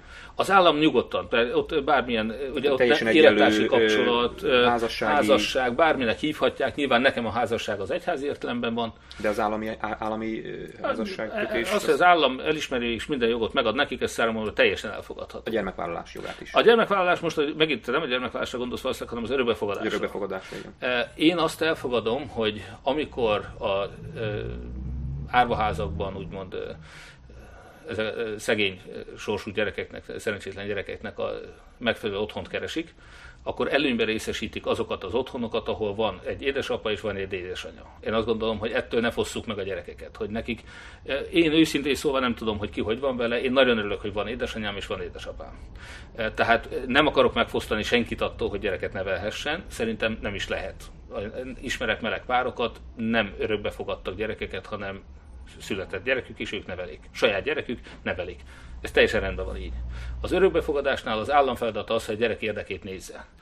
Ad abszurdum, és nem, nagyon nem szeretném összekeverni a melegeket és a különböző deviáns viselkedési embereket, de hogyha egy szadista jelentkezne, akkor akár a... egy heteroszexuális szadistának nem szabad odaadni azt a gyereket, míg egy gyermekét nagyon felelősen nevelő heteroszexuálisnak vagy homoszexuálisnak is sokkal nagyobb megbiztonsággal odaadhatjuk ezeket a gyerekeket. De én azt elfogadom, mint szociális és szociológiában talán elfogadott tényt, hogy egy gyereknek az, a neveléséhez az anya, az, és én apaként is fájó szívvel azt kell mondjam, hogy a gyerekek az édesanyjukhoz erősebben kötődnek. Tehát önmagában azt, hogy egy, egy anya legyen egy gyereknek, én ezt egy nagyon fontos érzelmileg is. Tehát én azt gondolom, hogy az anya az egy olyan kitüntetett szerep a gyerek életében, hogy a két apa nem tud pótolni egy édesanyát. Van-e olyan az alkotmányosság, a demokrácia kérdéskörében, amit jónak, jó lépésnek találtál az elmúlt 11 évből? Nagyon érdekes módon igen. Na. Tehát itt is a Fidesz egy csomó mindenre meg lehet dicsérni. A kisebb parlament az egy nagyon jó lépés volt. Tudom, hogy a szándék az a gerrymandering volt, és a körzethatárok át mozgatása és Fidesznek nyerhető körzetek kialakítása. de az egy szimpatikus dolog, hogy nem kell be az országban 386 fő kell, elég 199, rendben van. A párt finanszírozás, ami nem egy sikertörténet az elmúlt 30 évben, hiszen a korrupció melegágya az volt, hogy egy választási kampányhoz 3 milliárd forint kellett, és most 10 évvel ezelőtti számokat mondok körülbelül, vagy lehet, hogy 20, és a pártok hivatalosan 386 milliót költhettek kampányolásra. Senki nem tartotta be, mindenki áthágta a szabályokat, és ezáltal mindenki kénytelen volt lopni. Én persze ezt nem fogadom el, de gyakorlatilag meg lehetett magyarázni. A Fidesz, az én általam akkor támogatott Fidesz teljesen nyilvánvalóan mindenféle szabályt megszegett és korrupt volt már 2002-ben is mondjuk, amikor én még lelkesen kampányoltam mellettük, de azt én is elfogadtam, hogy hát nyilván abból a pénzből, amennyit a, megenged az állam, abból ne, soha nem nyernének választást. Tehát szegény Orbán Viktor azelőtt a választás előtt volt, hogy vagy lop, vagy elveszíti a választást. Tehát van egy erkölcsi feloldozása, ha úgy tetszik. Még egyszer mondom, katolikus keresztény szemmel nem, de politikailag széles néprétegek azt elfogadták. A Fidesz egy egészen abszurd módon jó lépése az volt, hogy a pártfinanszírozást 2018-ban megváltoztatta, olyan iszonyatos pénzeket ad az ellenzéki pártoknak is, amiből már nem mondhatja senki, hogy lopni kell és nem tud kampányolni. A Jobbik évente 2,7 milliárd forintot kap a három különböző csatornán, nem lehet azt mondani, hogy ebből nem tud egy kampányt lebonyolítani, inkább ugye az a baj, hogy nem tudja elkölteni, mert például ha akarna se tud venni plakátfelületet, mert a Fidesz nem ad neki. Ha akarna, sem tud a köztévében mondjuk megjelenni, mert a Fidesz nem engedi. De a pártfinanszírozás, tehát az, hogy meg kell fizetni a politikusokat, meg kell fizetni a pártokat, és utána legálisan és, és tűzávassal betartatni velük a kampányfinanszírozási és átláthatósági szabályokat, ehhez egy nagy lépés volt, hogy a Fidesz az kitemte a pártokat. Persze azért, hogy lehessen őket zsarolni, de most ne azt nézzük, hogy mi volt a szándék, hanem mi az eredmény. Ez jó. Jó, és hát nagyon sok mindent lehetne még apróságokat mondani, de ezt a kettőt talán elég. Értem. Akkor most már csak egy egyet kérek, egytől tízig az alkotmányosság kérdésé. Hát ez, egy, ez egyes. egyes, ez egyes. Még a tízes skálán is. Igen. Jó, megyünk tovább. Külpolitika a következő témánk. Kezdjük az Európai Unióval. Ugye az, az már szóba került, hogy az eurót azt bevezetnéd. Európai Unióval kapcsolatos viszonyunkat azt hogyan látod? Ugye itt általában két nagy koncepció szokott fölmerülni, az Európai Egyesült Államok és a Nemzetek Európája. Ebben a, ezen a vonalazón, vagy ezen az egyenesen hol tudod magad elhelyezni, vagy el tudod-e magad, vagy egyáltalán jó szerinted ez a dilemma? Tehát én az Egyesült Államokban éltem, de már kilen, még a, jóval azelőtt már egy amerikai professzortól tanultam többek között politológiát a mai Corvinus Egyetemnek a politikai tanszékén. Az Amerikai Egyesült Államok az egy rendkívül demokratikus rendszer, egy teljesen korrekt federális struktúra. Számomra az volt a furcsa, hogy például ez a Lisszaboni egyezményig milyen sok vita volt, és hát tulajdonképpen azóta is például abban, hogy a kis tagállamok és a nagy tagállamok viszonya hogy alakul. Amikor erről már 1802-ben Great Compromise néven megállapodtak az Egyesült Államokban, és azt mondták, hogy van egy felsőház és egy alsóház, a felsőházban minden, a legkisebb állam is kettő szenátort delegál, az alsóházban pedig népesség arányosan küldenek, és nyilvánvaló, hogy mondjuk Kalifornia küld a legtöbbet, és aztán Texas, New York, stb. Tehát Eh, gyakorlatilag volt egy kész megoldás, és az Unió valamiért nem ezt alkalmazta. Az Unió nagyon sokat tanulhatna az Egyesült Államoktól, egy sokkal transzparensebb, átláthatóbb, szerintem korrektebb, igazságosabb, eh, demokratikusabb rendszer. Tehát azt mondod, hogy az Európai, Egyes, az Európai Unió számára az Egyesült Államok rendszere az minta lehet? Mert azért más történelmi fejlődésről beszélünk. Óriási minta lehet nagyon sok tekintetben, ugyanis akik attól fél, akik az Egyesült Államok, Európai Egyesült Államok kifejezéstől félnek, azok, az, egy picit tőle, akik ezt vizionálják, és akkor ezt a hitlesen elmondott, hogy mitől félsz, akik ezt vizionálják, azok szerintem az olvasztó tégelytől félnek, illetve attól félnek, hogy az egyes államoknak csorbulnak a jogai. Én pedig azt látom, hogy kormányozhatatlanná tudja tenni az Európai Uniót az, hogyha Orbán Viktor egymagában meg tud vétózni egy hongkongi kínai beavatkozás, vagy az újgurok melletti kiállást, Eh, Orbán Viktor egymaga meg tud akadályozni, hogyha korumpálni tud Kína egy eh, mondjuk Magyarország miniszterelnökét, vagy Putyin korumpálni tudja Magyarország miniszterelnökét, eh, akkor utána ő kontrollálni fogja az Európai Uniót. És ne felejtsük el, hogy azt az Orbánt kell neki korumpálni, aki egy titkos magyar számlára érkezett milliók után valamiért hirtelen kiadta a kereszténygyilkos iszlamista baltásgyilkost Azerbajdzsánnak, vagy azt az Orbán Viktort, aki ugye egy olyan gázszerződést kötött, vagy legalábbis az ő alatta megvalósult, ahol egy hozzá közel álló magáncég óriásit szakít a gázimporton, miközben az állam ezen veszít, vagy azt az Orbán Viktort, aki alatt 20 ezer letelepedési kötvényes migránst telepítettek be Magyarországra, amin az állam 17 milliárdot bukott, viszont Rogán Antal baráti köre 150 milliárdot nyert. Tehát ezt az, ezt az Orbán Viktort azért valljuk be, hogy nem lesz olyan nehéz korumpálni a Putyinnak, vagy Erdoánnak, vagy a kínai kommunista pártnak, és ő simán elárulja és hátba szúrja az Európai, az Európai Uniót amitől félek az Európai Egyesült Államokkal kapcsolatban, hogy pontosan nem tudja senki szerintem, hogy ez mit jelent. Tehát, hogy egy ilyen gumifogalom, amiben bármi hát tartalom bele önthető. Tehát, hogy hogyan képzeled el te? Nincs ilyen fogalom. Nincs ilyen fogalom. Tehát fogalom az, van, csak tartalmilag nincs de, megtöltve. Hát onnantól, ha nincs definíció, akkor nincs fogalom. Hát akkor jó. Tehát, akkor, akkor, akkor te, te, te, mit, te lehet, hogy mi nagyon gyorsan megállapodnánk abban, hogy milyen legyen az Európai Unió, és még akár az egy, Európai Egyesült Államoknak is hívhatnánk, hogyha tisztáznánk, hogy a te félelmeidre mi a válasz, és miért mondom én azt, hogy például egy föderális Európa az egy nagyon jó dolog. Én elmondom neked egészen konkrétan, hogy mi az, amit én hiányosságnak érzek. Az előbb elmondtam már, hogy itt is van korrupció hogy itt is simán elfogadják a szabályokkal ellentétes döntést, hogyha Orbán Viktor lekenyerezi a nyugati cégeket, e, ez önmagában hiányosság, hogy itt egy spitzenkandidát volt Weber, és mégse ő lett utána az Európai Uniónak a feje, hanem egy von der Leyen, akit egyszer csak előhúztak a zsákból, de akire senki nem szavazott. Tehát ez micsoda demokrácia, ugye? Engem teljesen fölháborít bevallom. Tehát az angolok jogosan kritizálták az uniót a def- demokratikus deficitért. Igen, óriási hiányosság van. Az, hogy az Európai Unió parlamentjében mi nem európai kérdések alapján szavaztunk, nem Európa pártok, európai pártokra szavaztunk, én nagy örömmel szavaztam volna az Európai Néppártra. De nekem lehetőségem csak a Fideszre volt szavazni. Tehát egy néppárti, korrupt magyar pártra, egy abszolút effektíve migráns betelepítő, kommunista mentegető, iszlamistákat támogató Orbánra kellett szavazzak akkor, amikor egy európai néppártra akartam szavazni és nem szavaztam rá. E, tehát ez e, végtelen felháborítanak tartom. Az Európai Unióban az európai, Európa pártokra szavaz. Az európai parlamenti választásokat úgy képzeled el akkor, hogy nem nemzeti pártokra szavaznánk, hanem, hanem az európai pártcsaládok valamelyikére lehetne szavazni. Válasszuk szét ezeket a szinteket.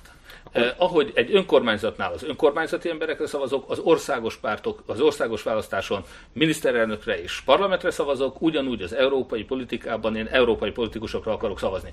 Ezek legyenek magyarok. Egyébként ugye csak vicces módon talán egy luxemburgi, vagy nem tudom milyen jelölt egyszer keresett bennünket, hogy ő elindulna Magyarországon európai néppárti jelöltként mondjuk a 19-es választáson, hogyha itt Magyarországon lenne támogatottsága. Tehát mint ötlet, ez nincs kizárva ma sem, de azért mégiscsak mi ugye hagyományosan azt gondolom, hogy a magyarok azok magyar képviselőkre fognak majd szavazni és támogatni fogják őket, de ezek a magyar képviselők, ezek könyörgöm az Európai Unióról vitatkozzanak, ha, ha Brüsszelben akarnak majd e, döntéseket befolyásolni. Tehát e, én abszolút igen, tehát egy föderális Európában is kell de hadd mondjam el az a legfontosabb gondolatot. Tehát ha 1867-ben 1867-ben. Az osztrák-magyar monarchiában már volt közös külügy, közös hadügy, közös pénzügy. Akkor ezt 2021-ben az Európai Unió miért nem tudta még megteremteni? Miért kell Bogotában 27 diplomáciai külképviselet és nagykövet? Miért kell a, mondjuk a vakcinák esetében Szijjártó Péternek dönteni arról, ugye vicces módon, hogy orvosilag veszélyes vagy nem veszélyes, kell-e harmadik kínai, a kínai vakcinából kell-e harmadik oltás, hogy bármi veszélye van-e nem tudnánk mi megbízni egy olyan gyógyszerész ügynökséget, aki egyébként tudja garantálni azt, hogy legyen elég oltás, ami megbízható oltás. Miért kell itt kétszeres áron, megjegyzem, tehát ugye a Moderna vakcinát mi visszaadtuk, és 50 milliárdért vásároltunk kínai vakcinát, pontosan kétszeres áron, mint Szenegál. Tehát ezt a korrupciót, ezt hogy lehet megengedni az Európai Unióban? Amikor az Európai Uniónak tökéletesen felkészült szakemberei vannak mondjuk vakcina beszerzésre. Az Európai Uniónak a szerkezetét úgy látom, hogy van az Európai Parlament, ami szerintem csak egy ilyen fügefa levél arra szolgál, hogy úgy érezzük, hogy ez valami demokratikus mint dologgal, igen, mint hogyha demokratikus dologgal lenne vagy demokratikus intézményrendszer lenne dolgunk, ott szavazgatunk, nagyon uh-huh. komoly vitákat folytatunk, az Európai Parlament lényegében nem dönt komoly kérdésekről. Ott van az Európai Bizottság, mint az Európai Unió kormány, ami ennek a föderális szerkezetnek lehet valami embrionális része, és ott van az Európai Tanács, ugye, ahol a tagállami kormányfők találkoznak, és ezért az igazi nagy dolgok ott dőlnek el. Mit kezdenél te az Európai Tanácsal? Akkor most nyilván nem mi fogjuk eldönteni itt az Európai Ezt azért jövőt. ledőjünk túl, hiszen ez a kérdés és az összes, amiről beszélgetünk, az nagyon fontos, de ezt a kérdést ezt ne, nem mi oldjuk meg. De hogy van-e esetleg akkor mit képviselne az Európai Tanács ülésén már Kizaj Péter az Európai Unió átalakításáról? Tehát én nekem nagyon szimpatikus az egy, Amerikai Egyesült Államok, ahol van alsóház, van felsőház, szenátus és képviselőház, ahol van egy elnök, Egyébként azért prezidenciális rendszer és Európában ugyebár nem prezidenciális rendszerek vannak többségében, ugye mondjuk Franciaország kivétel. Tehát e, ezekkel a változtatásokkal önmagában azt, hogy a népképviseletet és a választást hasonló logikával oldjuk meg, mint az Egyesült Államokban. Szavazzunk közvetlenül brüsszeli pártokra, úgymond Európai Uniós pártokra, Európai Uniós programokra, és legyen egy közös európai kormány. Ez szerintem teljesen normális lenne, és ne az államfők szóljanak ebbe bele. Ugyanúgy, mint ahogy az, én Indiánában éltem, Indián a kormányzója nyilvánvalóan nem blokkolhatta az Egyesült Államoknak a külpolitikáját. Orbán Viktor viszont tudja blokkolni az Európai Unió külpolitikáját, és ez fölháborít és hatékonytalan. Menjünk egy picit az Európai Unión kívülre. És bocsánat, nagy, ja, bocsánat, egy valamit, hogy mondjak el, tehát az Európai Unióval kapcsolatban, amit elmondtam, az Európai FBI. Tehát az Amerikai Egyesült Államokban is egy 200 éves történetről beszélünk, FBI csak az utolsó mondjuk 80 évben van, vagy 70 évben van. Nagyon nagy szükség volt rá ott is, hiszen korrupcióba el tud merülni egy tagállam, a szövetségi hatóságoknak igenis feladata az, hogy biztosítsák a demokráciát, a jogállamot és a bűnüldözést ezekben a tagállamokban. Ha van egy európai FBI, akkor szerintem a félfidesz kormány már börtönben ülne. Óriási szükségünk van. Amerikában is vitákat okoz. Minden amerikai krimi arról szól, hogy a helyi nyomozók Ez így jó. összenéznek morcosan, amikor megjelennek az FBI-osok. Igen. Pontosan. Ez kell itt is legyen. Okay. Azok, az európai FBI magyar lesz. Tehát itt magyar hogy már a szövetségi nyomozóiroda lesz. Csak európai Csak, az, csak Brüsszelben lesz a főnök, és nem Orbán Viktor. Világos. Orbán Viktor nem tudja majd megakadályozni, hogy ezeknek a Budapesten, Szegeden, Veszprémben és a többi gyöngyösen székelő európai bűnüldöző embereknek, akik Tóth József és Nagy Géza lesznek, tehát magyar emberek lesznek, nem konkrét nevek miatt valaki kutakozni kezdene, és nem tudja Orbán Viktor megakadályozni, hogy a lopásért letartóztassák. Menjünk kicsit az Európai Unión kívülre ha miniszterelnök leszel, akkor hová fog vezetni az első utad, melyik országba? Ja, de már gondolkodtál-e már ezzel? Nem, csak megmondom, mert miért kérdezem. Igen. Tehát akkor mi nem gondolkodtál? Mert ugye előbb-utóbb Oroszországgal is tárgyalnod kell. És, és megnézném, tehát ezért mondtál mm. karcos dolgokat itt Vladimir Putyinról, hogy hogy, Jogos hogy, hogy, hogy képzeljük el az első. Márkizaj Vladimir Putyin csúcs találkozót? Mi volna az a topik, vagy az a téma, hmm. amit te úgy érezed, hogy meg kell beszélned az orosz elnökkel? Én csak megnyugtatva mindenkit, tehát egyrészt az orosz kultúrának nagy híve vagyok, én jártam Oroszországban, hál' Istennek is nagyon jól éreztem, ott magam nagyon tetszett sok minden. Mit ettől még Putyin megnyugtatott? És nem szeretnék oda költözni, azt is elmondtam. Németországban is van korrupció, Oroszországban is vannak jó emberek, a kettő között a rendszer a különbség. Hogy egy olyan rendszerben akarunk élni, mint Németország, ahol mégiscsak üldözik a korrupciót, és nem egy olyan rendszerben akarunk mint, élni, mint Oroszország, ahol meg elnyomják a szabadságot. E, ezt azt gondolom, e, Merkel soha nem rejtette véka alá. Ettől még Merkel nagyon jól eltárgyalgat Putyinnal. Tehát nem gondolom azt, hogy valaki a saját érték rendjét és érték ítéletét el kellene titkolja ahhoz, hogy diplomáciában a két állam ügyeit érintően teljesen korrekt és akár barátságos megbeszéléseken tudjon folytatni. Azt, hogy Merkel ezeket nem hozza elő azért ezeken a tárgyalásokon. Lehet, hogy elmondja a ZDF híradóban, de amikor leülnek négy szem közt, nem voltam még ott egy Merkel Putyin csúcs nem, nem, erről szól. Nem, nem az a cél, Tehát te sem, te sem, te sem hoznál ott elő olyan kellemetlen témákat. A... Én, én Oroszország problémáit, mint magyar állampolgár, és esetleg egyszer majd talán miniszterelnök vagy miniszterelnök jelölt jelenleg, én nem gondolom Oroszország problémáit megoldani. És az Oroszország és Magyarország vitatott kérdéseit azért meg gondolom, Ezek azért azt szeretnéd, az, az ott kételen lesz Két kormányfőnek erről kell beszélni. Igen. A két ország vitatott kérdéseiről. Paks 2-t a szóba hoznád? Biztosan, hiszen Paks 2 az egy megoldandó kérdés. Tehát egyrészt még egyszer nem volt tender, nem volt verseny. Másodjára ennek a erőműnek a megtérülése most jelen pillanatban úgy néz ki, hogy ez a soha kategória, vagy olyan hosszú, hogy nem éri meg beruházni.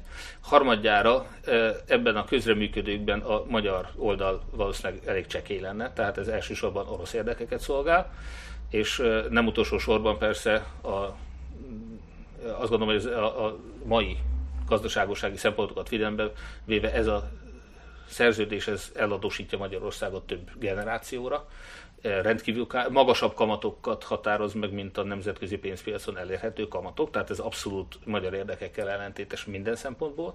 Ma jelen pillanatban azt gondolom, hogy például a zöld energiában érdemes ugyanezt a pénzt befektetni, és biztos, hogy gazdaságosabban oldaná meg magyar energia problémákat, vagy egy tárolós erőműre például arra érdemes fókuszálni, akár a szomszédországokkal, ahol magas hegyek vannak, velük lehetne egy üzletet kötni, hogy náluk tároljuk az energiát például.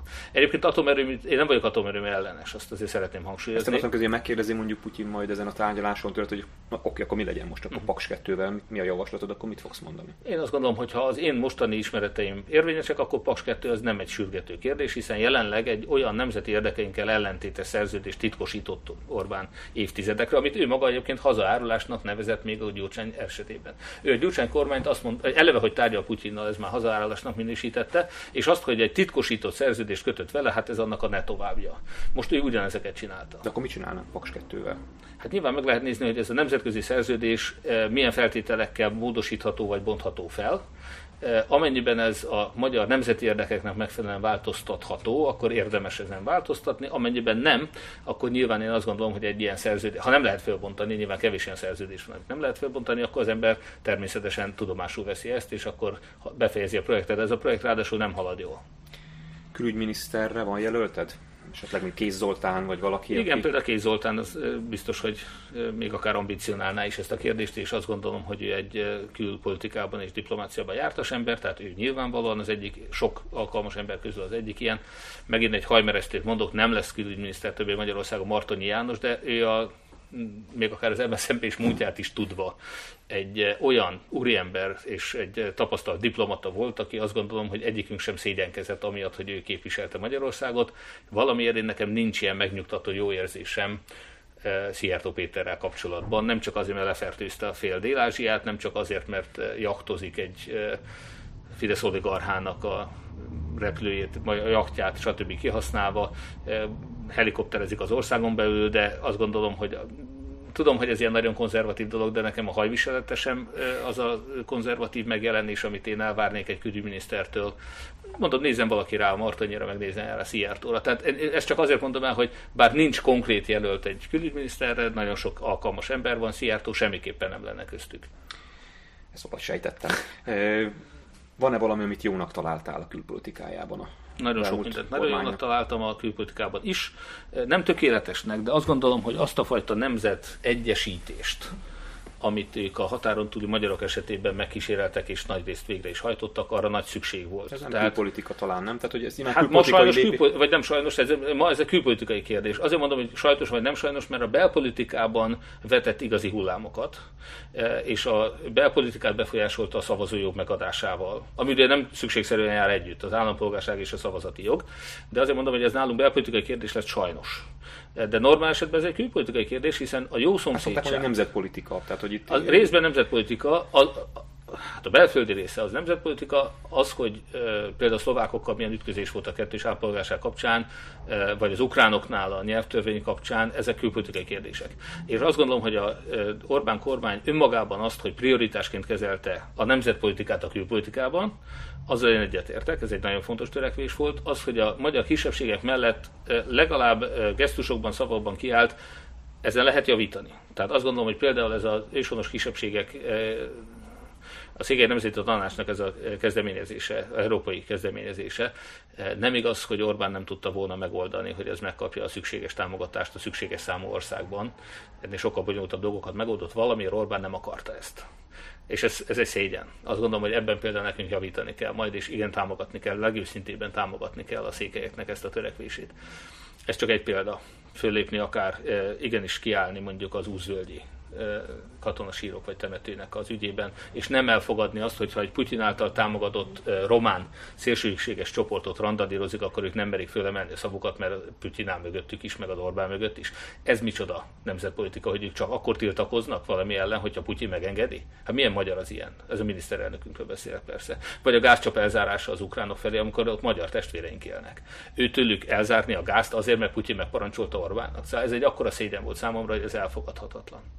De önmagában az, hogy tám- ja, bocsánat, igen, az is, amikor a székely testvéreink, az erdélyi magyarok azt kérték, hogy kórházat építsen nekik a magyar állam, és csak stadiont kaptak, és kórházat nem. Ez mindent elárul abból, hogy Orbán a külföldi magyarokat, a külhoni magyarokat azt politikai eszköznek kezeli, és nem a nemzet hogy nem egy szívből jövő. Ugyanúgy, mint a, arról az Orbánról beszélünk, aki a kizben kezdte, aztán a liberális internacionális alelnöke lett, aztán egy Putyin ellenes Európa párti számomra szimpatikus konzervatív politikus, most pedig egy Putyin párti Európa ellenes fasiszta diktatúrát épít. Tehát ezt az ívet nyilván nem tudja. Hogyha valaki azt mondta, hogy ő mindig azt mondja, hogy ő mindig Orbán híve volt, az az ember volt már kommunista, volt már liberális, volt már konzervatív és fasiszta. Tehát én nem tudom elképzelni, hogy valaki őszinte szívvel mindig Orbánt követte volna. Ahogy angolul mondták, ugye the ultimate pragmatist, tehát a hihetetlenül pragmatikus ember Orbán, tehát én azt is szoktam, hogy az egyetlen ideológiája lopás.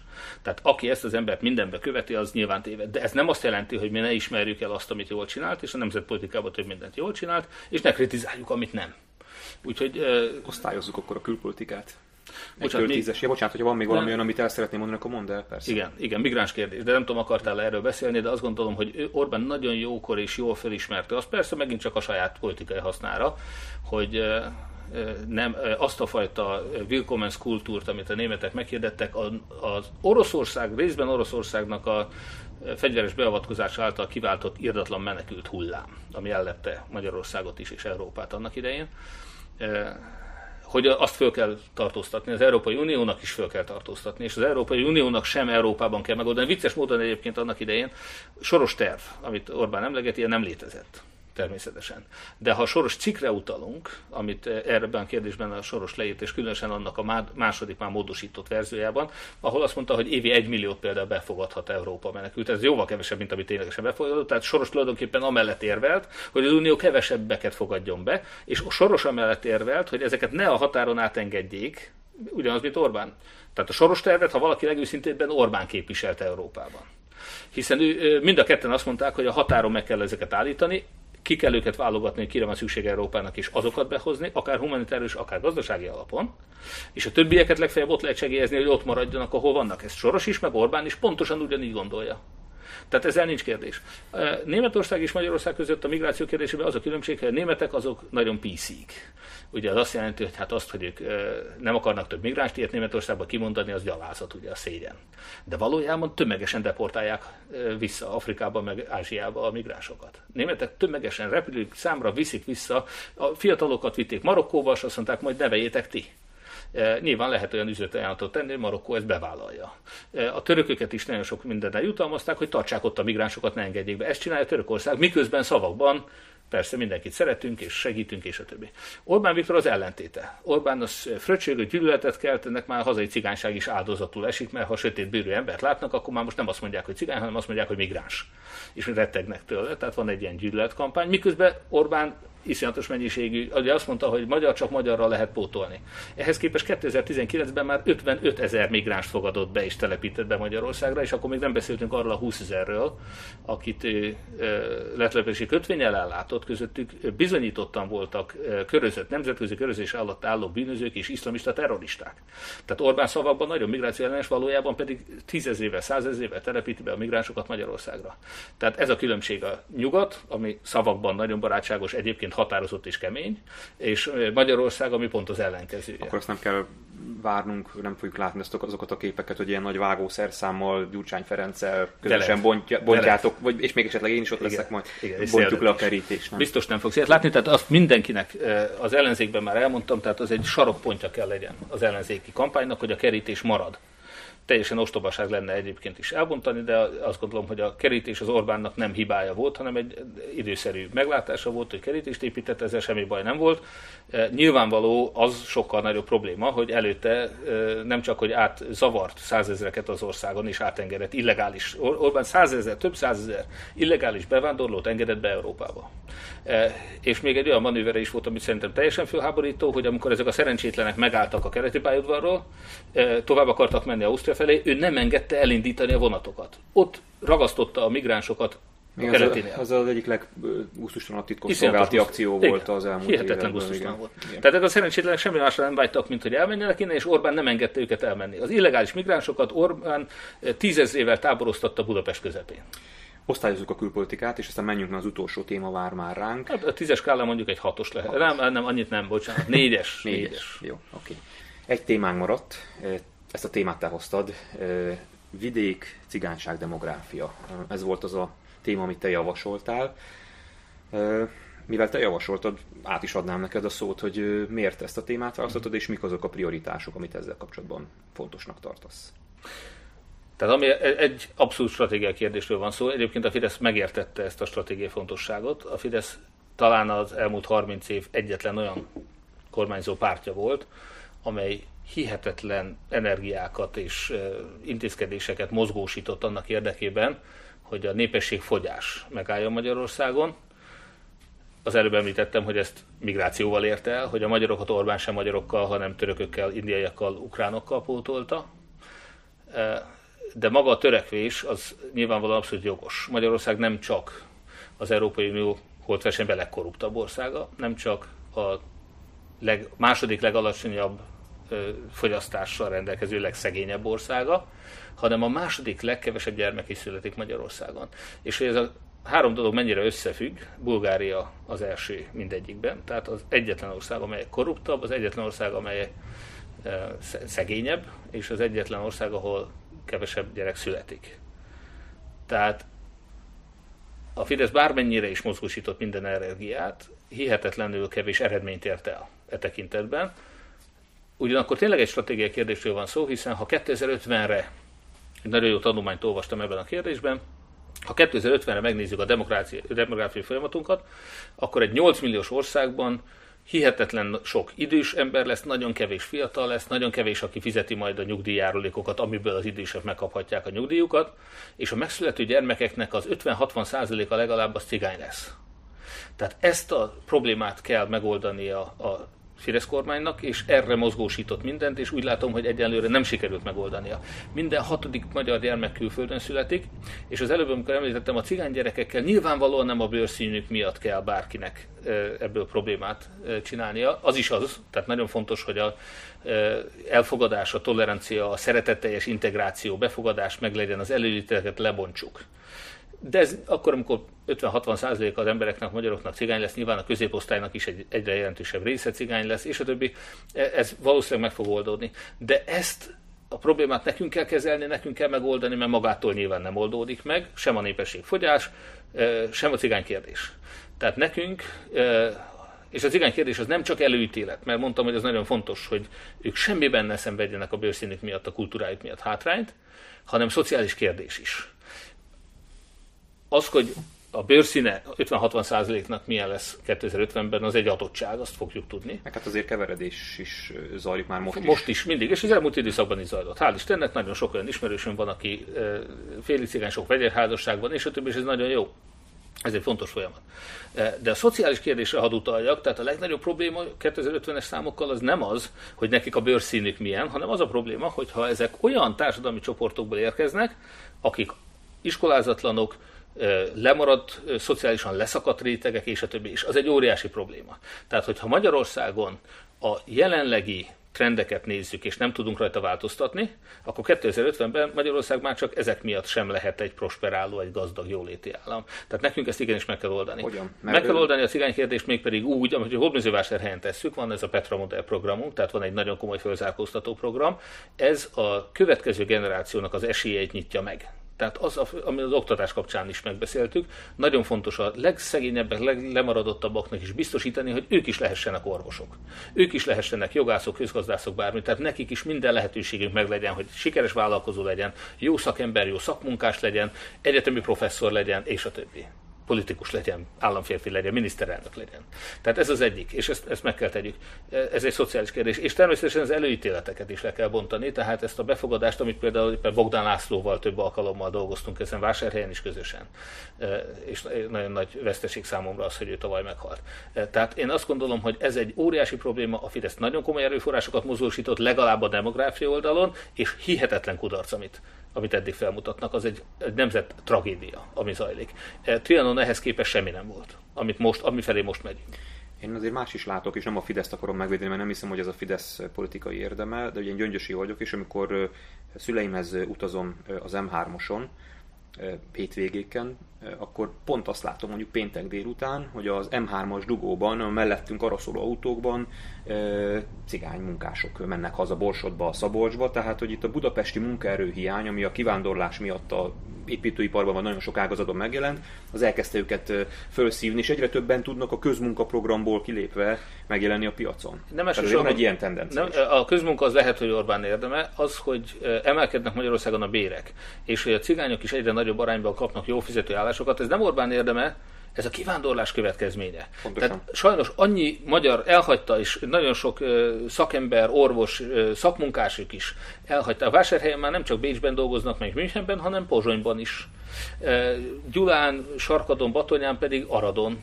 Tehát sajnos ma a magyarországi bérek annyira alacsonyak, hogy az emberek a meg és a devizahitelválság is nyilván arra motivált nagyon sokakat, hogy külföldön keressen munkát, megélhetést. Itt olyan munkaerő hiány alakult ki, hogy bár korábban az előítéletek miatt sokszor a cigányokat kiállították a sorból, és nem fel se vették, amikor fölvétel volt egy gyárba, most hála jó Istennek ők is kapnak munkát.